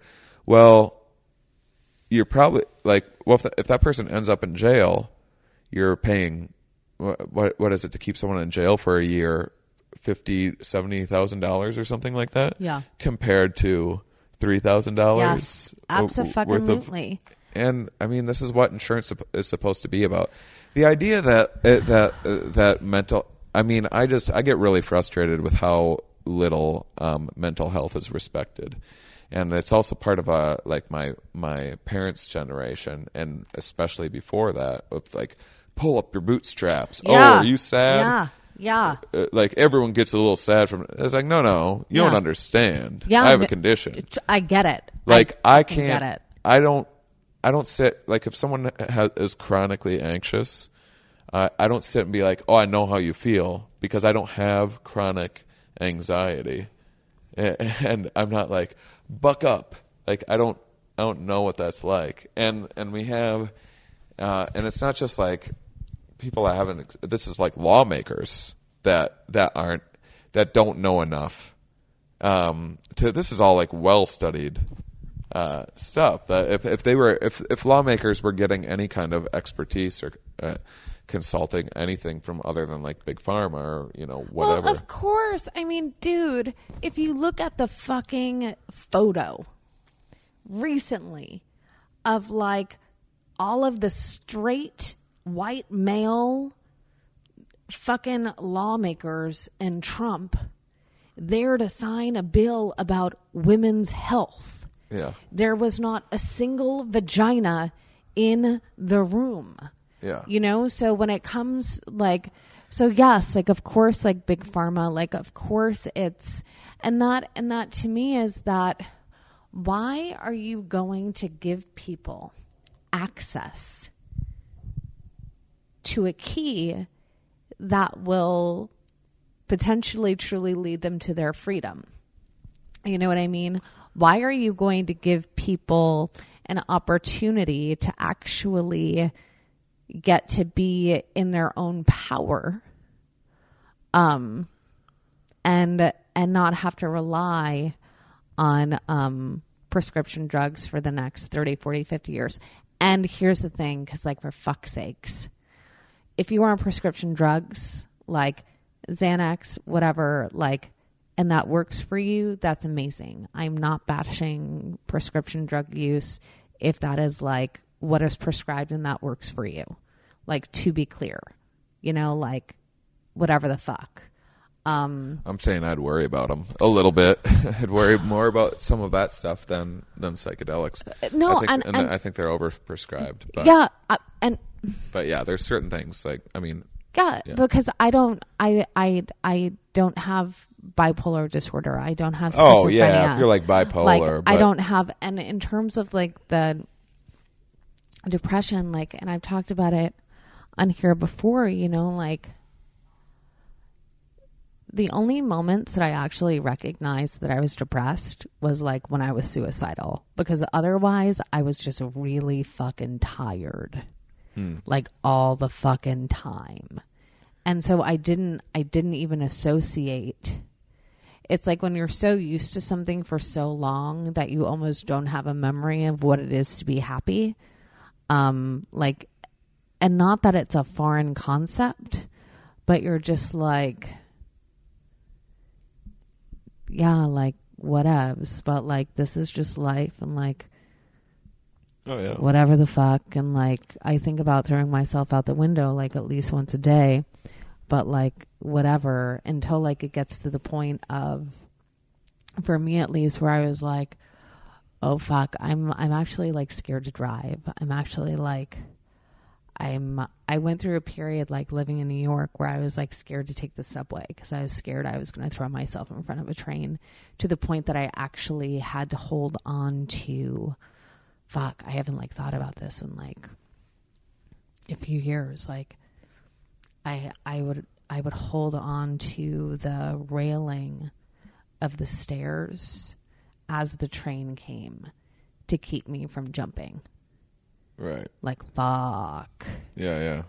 you know um and that's when i'd be like oh well i'm clearly depressed you know um I just thought I was seeing the world as it actually was, and no Yeah. one else was. Yeah. Uh, because that's again the con- uh, the trick that your consciousness, do- like whatever chemical imbalance, is just like it seems like. Well, this is the only way to see it. Is how I'm seeing it at face value, and Mm-hmm. the world is miserable and hopeless and full of a bunch of idiots, and and that's all that you see. You Yeah. don't see any of the positive aspects or Yeah. any of that, and like a- anyone that doesn't see it this way is wrong. I mean, Yes. And then it took me so long to even come to terms with because the idea of like a psychiatrist or something like that in Yeah. like a small Midwest town, it was like where you're like meant to be a man and you Yeah. don't talk about your feelings Yeah. is, is like it seems so silly to me. yeah So it was even coming to terms that I was like, oh yeah, I have i got this. depression. I've had it since I was like 10 years old. But it just seemed like, to me, I was just like, well, I'm just smarter than everybody. I just see how miserable the Yeah. world is, and Yeah. these other idiots don't. yeah And, uh, but it was, it was other factor. It, Like, like the, I mean, the world, it's, it's, the world is like the yin and the yang. As much as I'm not like into spiritual, like it can only be as good as it is bad. It like everything is as meaningful as it is meaningless. Yeah. And anytime you see yourself at any end of the spectrum, Yeah. I'm like, eh, probably not. You're probably just having a good or bad streak Yeah. right now. Yeah. But this is going to balance itself out. for sure and I, I- you know i agree with you to a point in in in this way you know like somebody had said to me once you're not only the wave but you're the beach. Yeah. you know um like you're both. And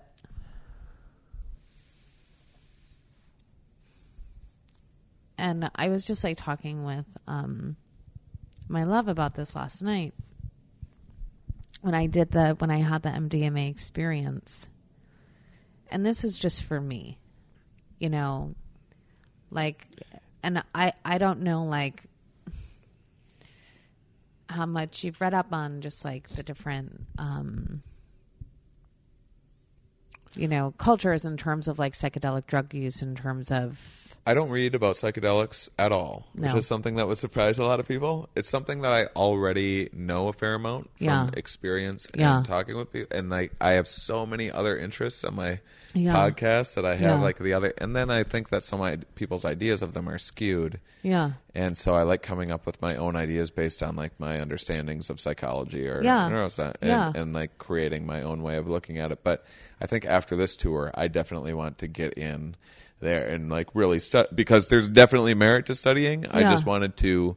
I want to record my take I get as it. is I right get it. now, Yeah. and and have like a snapshot of Yeah. my take on things, and then learn more about it um, because right now I feel like I have a everyman kind of accessible take on that, and I would like to reach more people outside of the psychedelic community. Which, once you fucking know a lot about psychedelics, it's just like some of those people they come up to me after shows, and it's just like, well, that's just it's one. It seems like it's getting obsessive for you. Uh, I mean, it's great if it's your little hobby or whatever, but Yeah. if you like need to know every fucking little thing, and then, and then, uh, uh, two, it just it just seems like uh, so biased. Uh, Like if all you read about is is evolutionary psychology, Yeah. which I went through a phase. Yeah. Um, sociology will seem silly to you. If Mm-hmm. all you read is sociology, evolutionary psychology will seem silly and, Yeah. and like bigoted or Yeah. whatever Yeah. or, or deterministic or something to you. You know, and uh, and so what I try to do with my podcast is talk with all those people in all those fields and not Yes. get too deep into every. Which I think a lot of people are surprised to hear that because I'm touring with this big show about psychedelics, but I've done lots of solo shows about lots of topics, and I plan to do lots more. Yeah. I, I don't I don't consider myself um, an expert. I consider myself fairly experienced, Yeah. and then I have I think that I have some pretty um, interesting takes. I mean, people seem to respond well to my takes on things, but I don't consider myself deeply knowledgeable about psychedelics to be to answer your question. But anyway, Yeah. when you talk about uh, culturally, I just that's a disclaimer to people just so they're not like, well, Shane Mauss, uh, uh, like Yeah, I don't no, I don't no, fucking no. know. Do your own research. Yeah, yeah. no, but like for, and again, like in terms of like scientific and blah blah blah blah blah, and then just like the knowing and like wanting to have the experience, and then it goes to like, what is experience? What is this? What is that? And the truth is, I will tell you what. As somebody that spent such a fucking long time trying to figure out how the universe fucking worked you know like what the fuck was it what the fuck is this god what the like what is this thing to like din- da- da- da- da- da. um because i would have experiences that just didn't make sense Right. you know what i mean like i would have a precognitive dream about a friend who's going to the doctor and like getting injections um and not like a close friend more like an acquaintance and I'd see them the next day. I'd be like, "Oh my god, you were in my dream!" And like in this dream, it was so weird. You were like going to the doctor and getting injections, and then literally cut to two days later, they were like, "Heather, I didn't want to tell you, but I actually was going to the doctor, and um, he actually gave me a prescription for injections." Yeah. You know, like shit like that. I wanted to know, like, what the fuck is that, and Yeah. like, where does that come from?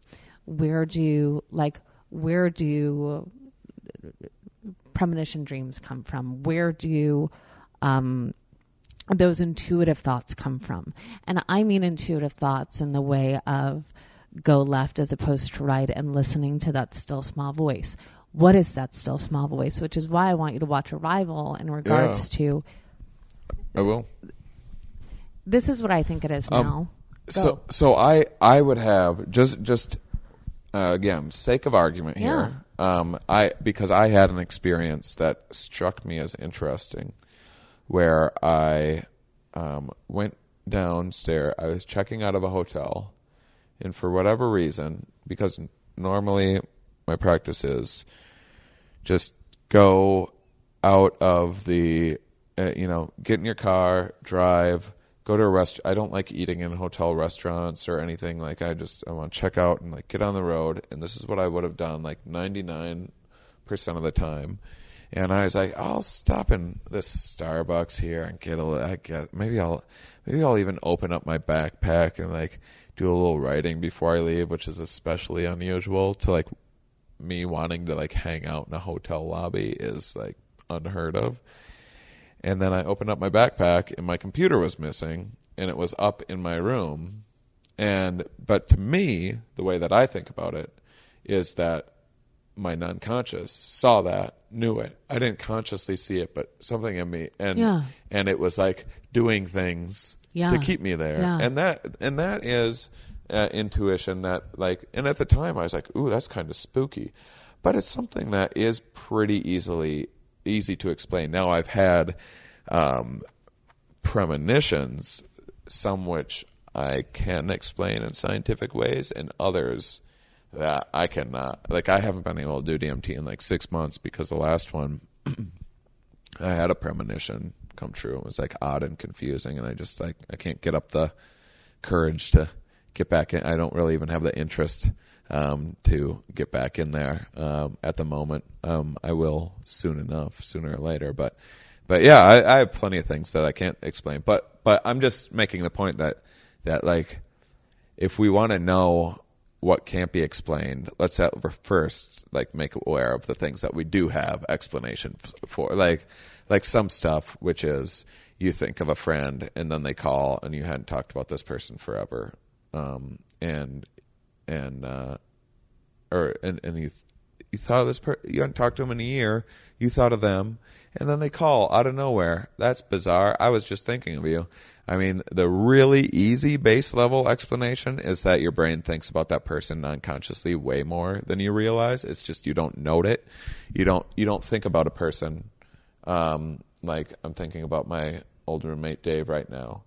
Like if he calls, that'd be crazy. But if he doesn't call, it's like, well, yeah, you think about people sometimes and they didn't. Call. It's not noteworthy, and those things happen far more often. And you just and but the other thing that I think um, based on some DMT trips that I had and then some lucid dreams that I had afterwards, Hmm. um, where I saw like a dead friend. Um, and uh, but I started thinking about how memories are stored, and if you need to keep a memory of something, you need to, um, much in the same way, if you're going to store a car, you need to start up the engine once in a while and run through the fluids and make sure the engine's still working. So you your brain to make sure that you have a clear memory of, um, say, Dave Waite, um, which is the first person that popped in my head when uh, uh, was like you need to access that memory once in a while to be able to retain that memory of that person. And what if there's some sort of mechanism within the brain that triggers that at a set point? Like so if it's if it's your lover or whatever or your spouse or whatever uh, you you think about this person fairly regularly if it's a friend that's like a little more of an acquaintance. You don't think about them that often. Um, but the relationship is kind of the same on their end.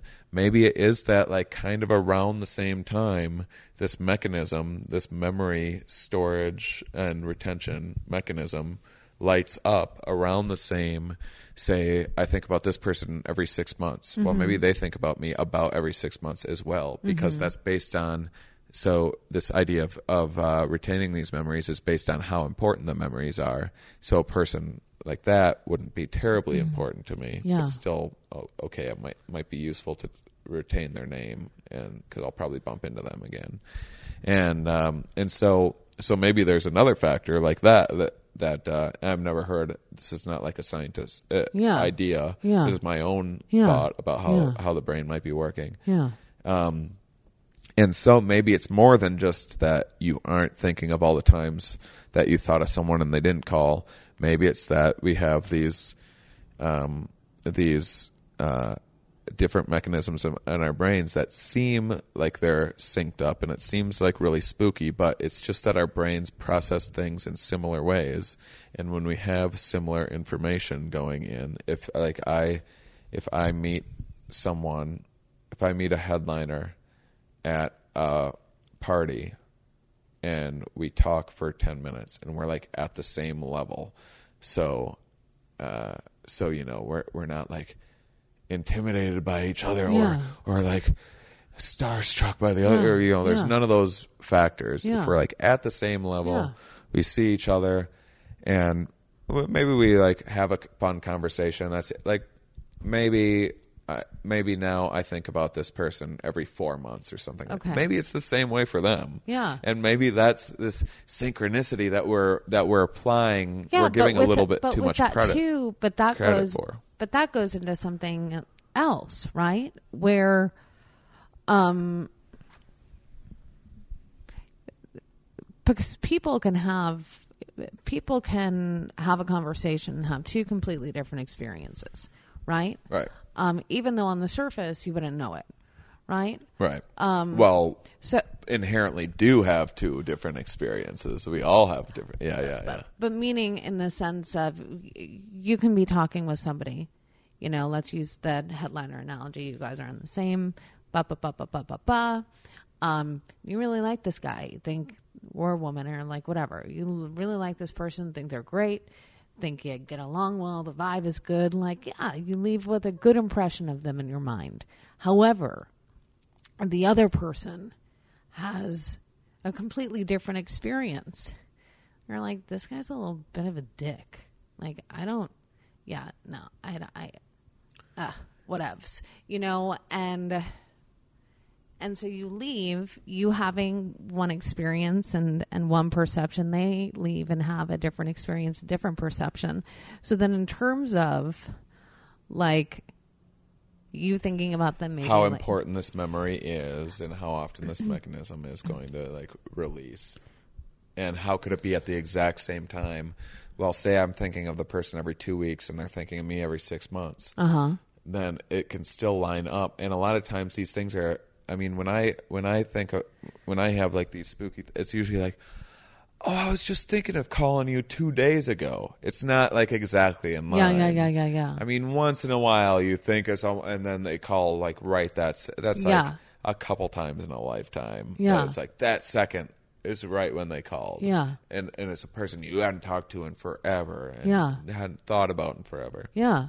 A couple times in a lifetime. Most of the time, it's like, oh, I was, yeah, I was thinking of you the other day, and that's Yeah. not. I mean, that that I think that is pretty easy to um, to explain a, a, a way using that. I mean, that totally fucking unstudied model uh, of wild speculation that I'm presenting. But I, but I know exactly what you're saying, Yeah. and it's definitely a major confound.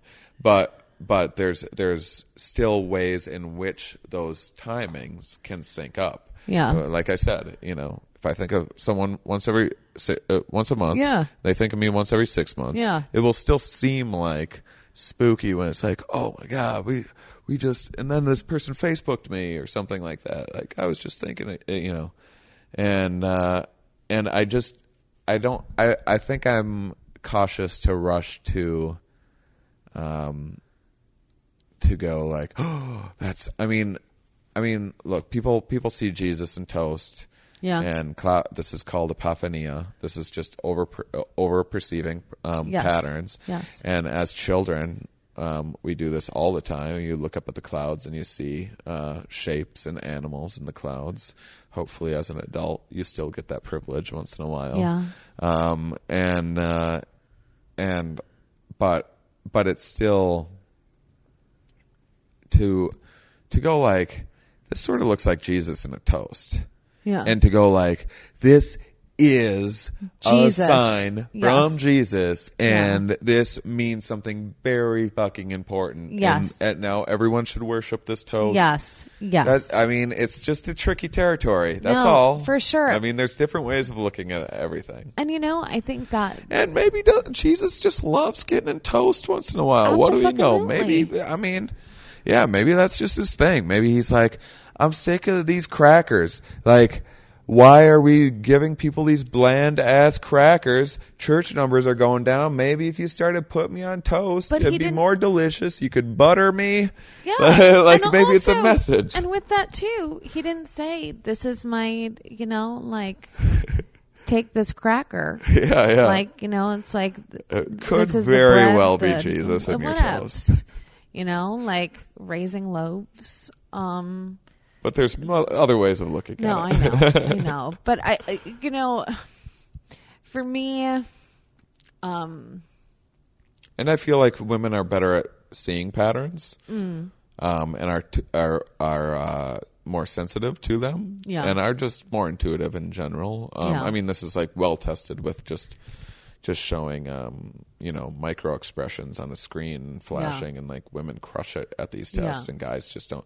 And uh, you inject females with testosterone, and then they fail miserably. Uh, testosterone seems to inhibit empathy, um, but uh, but then so there's a lot of things like that. Like women, if if uh, they did more gathering and are looking for like more berries and looking through plants, then you're going you're going to have to be your pattern recognition skills are going to have to be a little more refined potentially than just hunting for some animal that Yeah. sticks out a little more. for sure. Um, and so, so that might be that you perceive things in a way that I can't possibly perceive and understand, and your version is more correct. And I just don't. And it also might be that you overperceive things um, more than I might, and it's really tough to say which side uh, is is right in any way. And that's what is wonderful and beautiful of about life. Keep on questioning everything, every single thing. If someone tells you they know a fucking thing for certain, don't listen to a word that person has. Like Donald Trump is like very definitive. Anyone that like confidently like I know I am the best. I am this. Yeah. Like do not that that person is either compl- just lying or horribly insecure um, or just delusional and oblivious and probably all of the above um, and uh, uh, so so yeah i mean this is this is why I, I what i love about my science podcast. And scientists fall for this shit too. Like i'll sit you know across from an evolutionary psychologist and a sociologist. I'll stick, just stick with that one of many examples because yeah. i already explained it. But uh, i mean and I'll listen to them talking about the exact same aspect of, say, a gender difference issue, and one will say one thing, and another will say a completely different thing, and sometimes and sometimes they'll be just equally as confident in their version of it, and anyone that thinks the opposite is fucking silly. So scientists are often are also flawed, but science itself is a pretty spectacular tool. It's just in the hands of imperfect um, things, and science isn't perfect, but it's Yeah. a great, great tool if it was used uh, the way it was designed, which is im- impossible because at the end of the day, we're still biased monkeys with imperfect minds That is that make all sorts of mistakes. that is very very true. And in terms though, I would say like of the knowing, um, I think that it's it, in terms of, and I always really do, to the best of my ability, try to keep it to my experience. Yeah. Like in my experience, Well, this is what you did happened. ayahuasca once. No, I did it probably. Um, I did it like a total of. Well, I was there for I was there for a week, so I did a total of five ceremonies. Um, Was, while it, I was was there. it much different each time? Yeah, Yeah. like worlds different Right. each time. Right. Um, but with that, I I got to have um, profound, profound lessons that really were the. I I like to equate it to if somebody starts to pull a string on a sweater, Mm-hmm. and everything just starts to unravel. So like, the sweater has a pattern, and then all of a sudden it just keeps going and going and going and going. Um, so yeah, so like I did it. I had done f- five ceremonies while I was there, and then I did another three or four um, since then. Uh, I guess uh, the only point I was going to make is is uh, imagine you had had that first powerful experience, and Mm-hmm. then you're like, "Well, I got it. I got all the change that I need. That was amazing. I'm done. Yeah. Um, I don't I don't need any more. Yeah. And then and then you were to like speak with conviction about what the experience is like, completely not knowing the other worlds that you were going to visit that you would have missed out on. Yes, abso like absolutely. I I completely completely get that. And with I Hmm. I'm also curious why you only plan on doing MDMA two more times in your life. I mean, I could be I could be wrong. I mean, I could do it I could do it many many more times. And I I guess um Have you ever tried MDA? I imagine that's a no. Um, I'm telling you, it's only been it's only been ayahuasca and MDMA, and I know that, and this I know for me mhm. that that first experience with the ayahuasca was like the first step um, on a journey um, in terms of psychedelics and entheogens. Mm-hmm. You know, it wasn't um, Okay, so so more specifically, I know that I will do MDMA at least two more times in terms of the um Because I would say I'm just saying like I don't think mushrooms would necessarily be the same because mushrooms can get real fucking real and Yeah. real dark and like Yeah. pull out the darkness and you can Yeah. help. I mean, those are some of my best ones. yeah But uh, with someone that as I also don't have as much trauma as Yeah. you are dealing with. yeah Um, but MDMA is so effective, and even better, I would say, is MDA. Um, and uh, I also, I mean, even if you want to use it in a clinical setting, which I think is great, have you Yeah. thought about bringing your partner in with you to the treatment?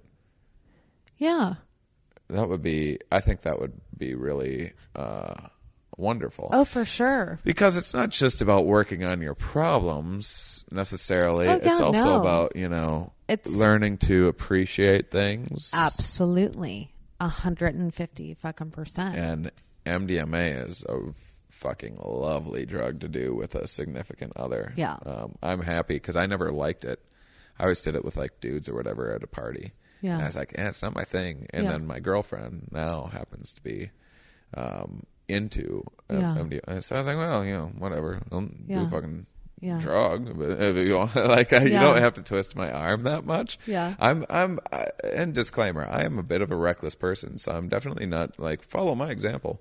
but, um, but it's fucking wonderful for our relationship. Yeah. Clears up any like issues that we have, Miscommunication, yeah. miscommunications especially, and, um, and also able to bring up some stuff that you kind of have problems with or whatever yeah that, uh, that you're, um, that you normally don't feel safe yeah, bringing up or don't like- have the language with with Yeah, to speak yeah, yeah. under normal Yeah. circumstances. I mean, Yeah. I I mean, I think I think that would be something that you should talk to your person about. I- Uh, I'm- if uh, I would see, I, I mean, I think they do a lot of couples therapies for PTSD. Are Yeah. you working through MAPS? Um, I'm not. And like Maps is like I was so happy the day that they followed me on Twitter. I like was like, Oh my god, Maps is following Yeah. me on Twitter. Like for some people it's like fucking Justin Bieber and I'm like, Oh my god, Maps. Yeah, yeah, yeah, yeah.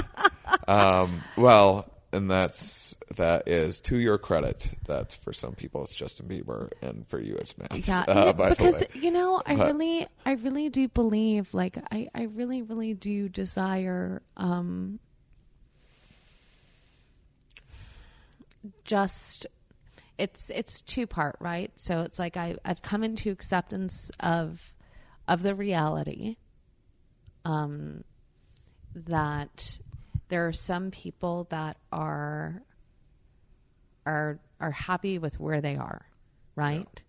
Um, and they are satisfied, and that's fucking awesome, you know. And and with that too, though, that the the individuals that I find in my life that are incredibly, incredibly unhappy, that have those same questions that I was asking, you know, have those same fears, have those, you know, fucking depression, like where it's like, fuck, this, like, fuck.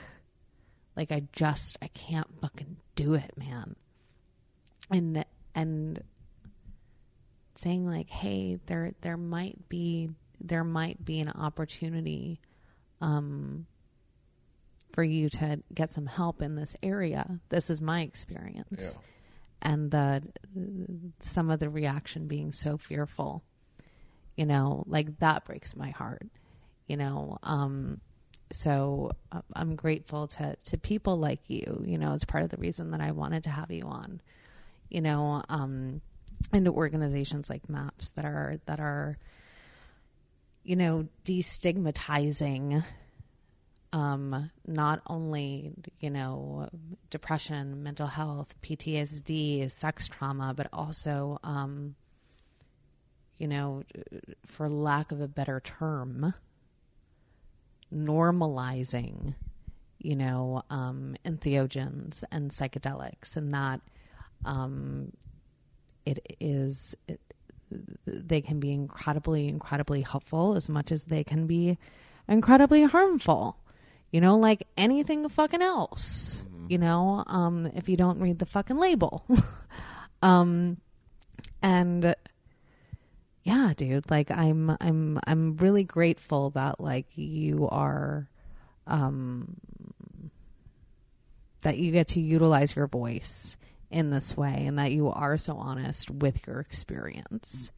You know, um, like the world needs more individuals like you in this sense. Well, I think so too. I, I wish more people were um, doing the very thing that I'm doing, Yeah. and I think that it's a good time for it too. I, Yeah. uh, it, um, I mean, like if- other comics talk about psychedelics or whatever, I'd be like, "Oh, that's great." I Yeah. I'm not like, "Oh, they're ripping off my thing." Yeah, which no. it wasn't my thing to start with. It's Yeah. just a. I do think it's a very important topic, and for me, um, drugs are also just a gateway to talking about how the mind works in an interesting way, Yeah. which is what I'd predominantly like to be talking about. Yeah. I I would love to be able to do a tour um, as big as uh, the one that I um, am kind of wrapping up um, uh, about just jokes about psychology and how the brain works. Yeah. But uh, that's a harder thing to market. Yeah. But people are are open to uh, hearing about psychedelics, and the psychedelic crowds are the most wonderful um, smart, interesting. I mean, you, you have some cliches out there um, with, uh, you know, there's always a table or two of burnouts, but Yeah. not nearly as many as you would think. Yeah. And it's really smart, interesting people that often have their shit together and are like healthy people. And, uh, and that, that to me has made me, um, has really encouraged me and and made me realize that like no this is really is this just isn't my experience. This is lots and lots of people's experience. Like this is helping a lot of people's lives. Yeah. um so yeah it's it's fun. And it's fun to do. I have fun with it i, I try not to take myself too fucking seriously too but Yeah. but uh but you know um but it's great. It's a it's a great tool. I get to I get to use my smartest jokes in my psychedelic shows because I have the most patient and smartest crowds.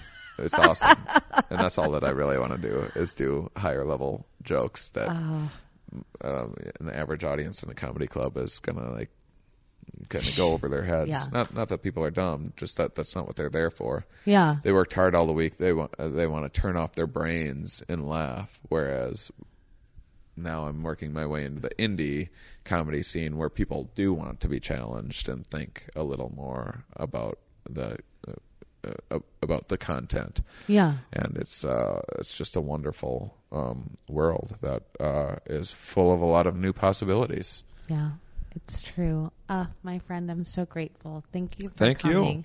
And I, I end each episode. Well, that's not true because I like I end each episode like asking a question about like when was the time that you actually shut up and listen. But um, since the last episode with Quinta, I've refined the question um, to what I really wanted to ask, which is when was the last time you shut up and listen to your intuition and what ended up transpiring? Um. Well, I mean, um, I mean, I've I've talked about uh, breaking my feet a million fucking times on a million podcasts, so I'm happy that I'm just giving a brief 10 second summary to get to the point, um, so that especially my fans that are listening don't have to hear the dumb story over and over again. Um, but uh, I broke my feet while hiking. It was uh, like I it's really not as dramatic as it sounds, but I was concerned I was going to lose a foot for a while, and it was like, is like there's a million people that have gone through way worse shit than this, but it was a chance to reappraise things in my life and uh, uh, re- things in my life, and and uh, and it gave me this like, well, I don't give a fuck. I'm gonna. Why am I? compromising what I want to be doing on stage. I should just be doing exactly what I want to do. And uh, I mean, these are feelings that I have all the time anyway. But it was, it was that was as far as an intuition time. That was in like that's what came out of um, a few months of like hardship Okay. and depression was just like, just you know, I mean, if you make it through this, you can make it through challenging yourself creatively a little bit is certainly not as dangerous and scary and as hard to deal with as breaking both your fucking feet. So, you know, like just go for it. And uh and and that's that's something that I've gotten uh, a lot of resistance from throughout all my career and people often are like like anytime I change things up a little bit or do something like odd or different people like what? What? I don't I don't get this new style that you're doing or whatever and uh and this is the first one that like really really took off Yeah. um when I when I just had a mindset of like I just don't give a fuck Yeah, I And- call it the case of the divine fuckets. yeah, yeah. Yeah. It's a good term for it. yeah.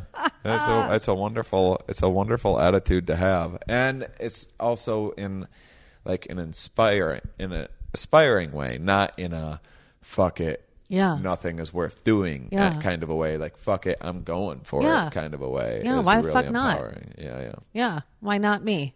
Why not this? Yeah. Because whose life are you living? Absolutely. Yours. Mine. As Yeah. far as I can tell. Yeah, that well, up to question. That's true.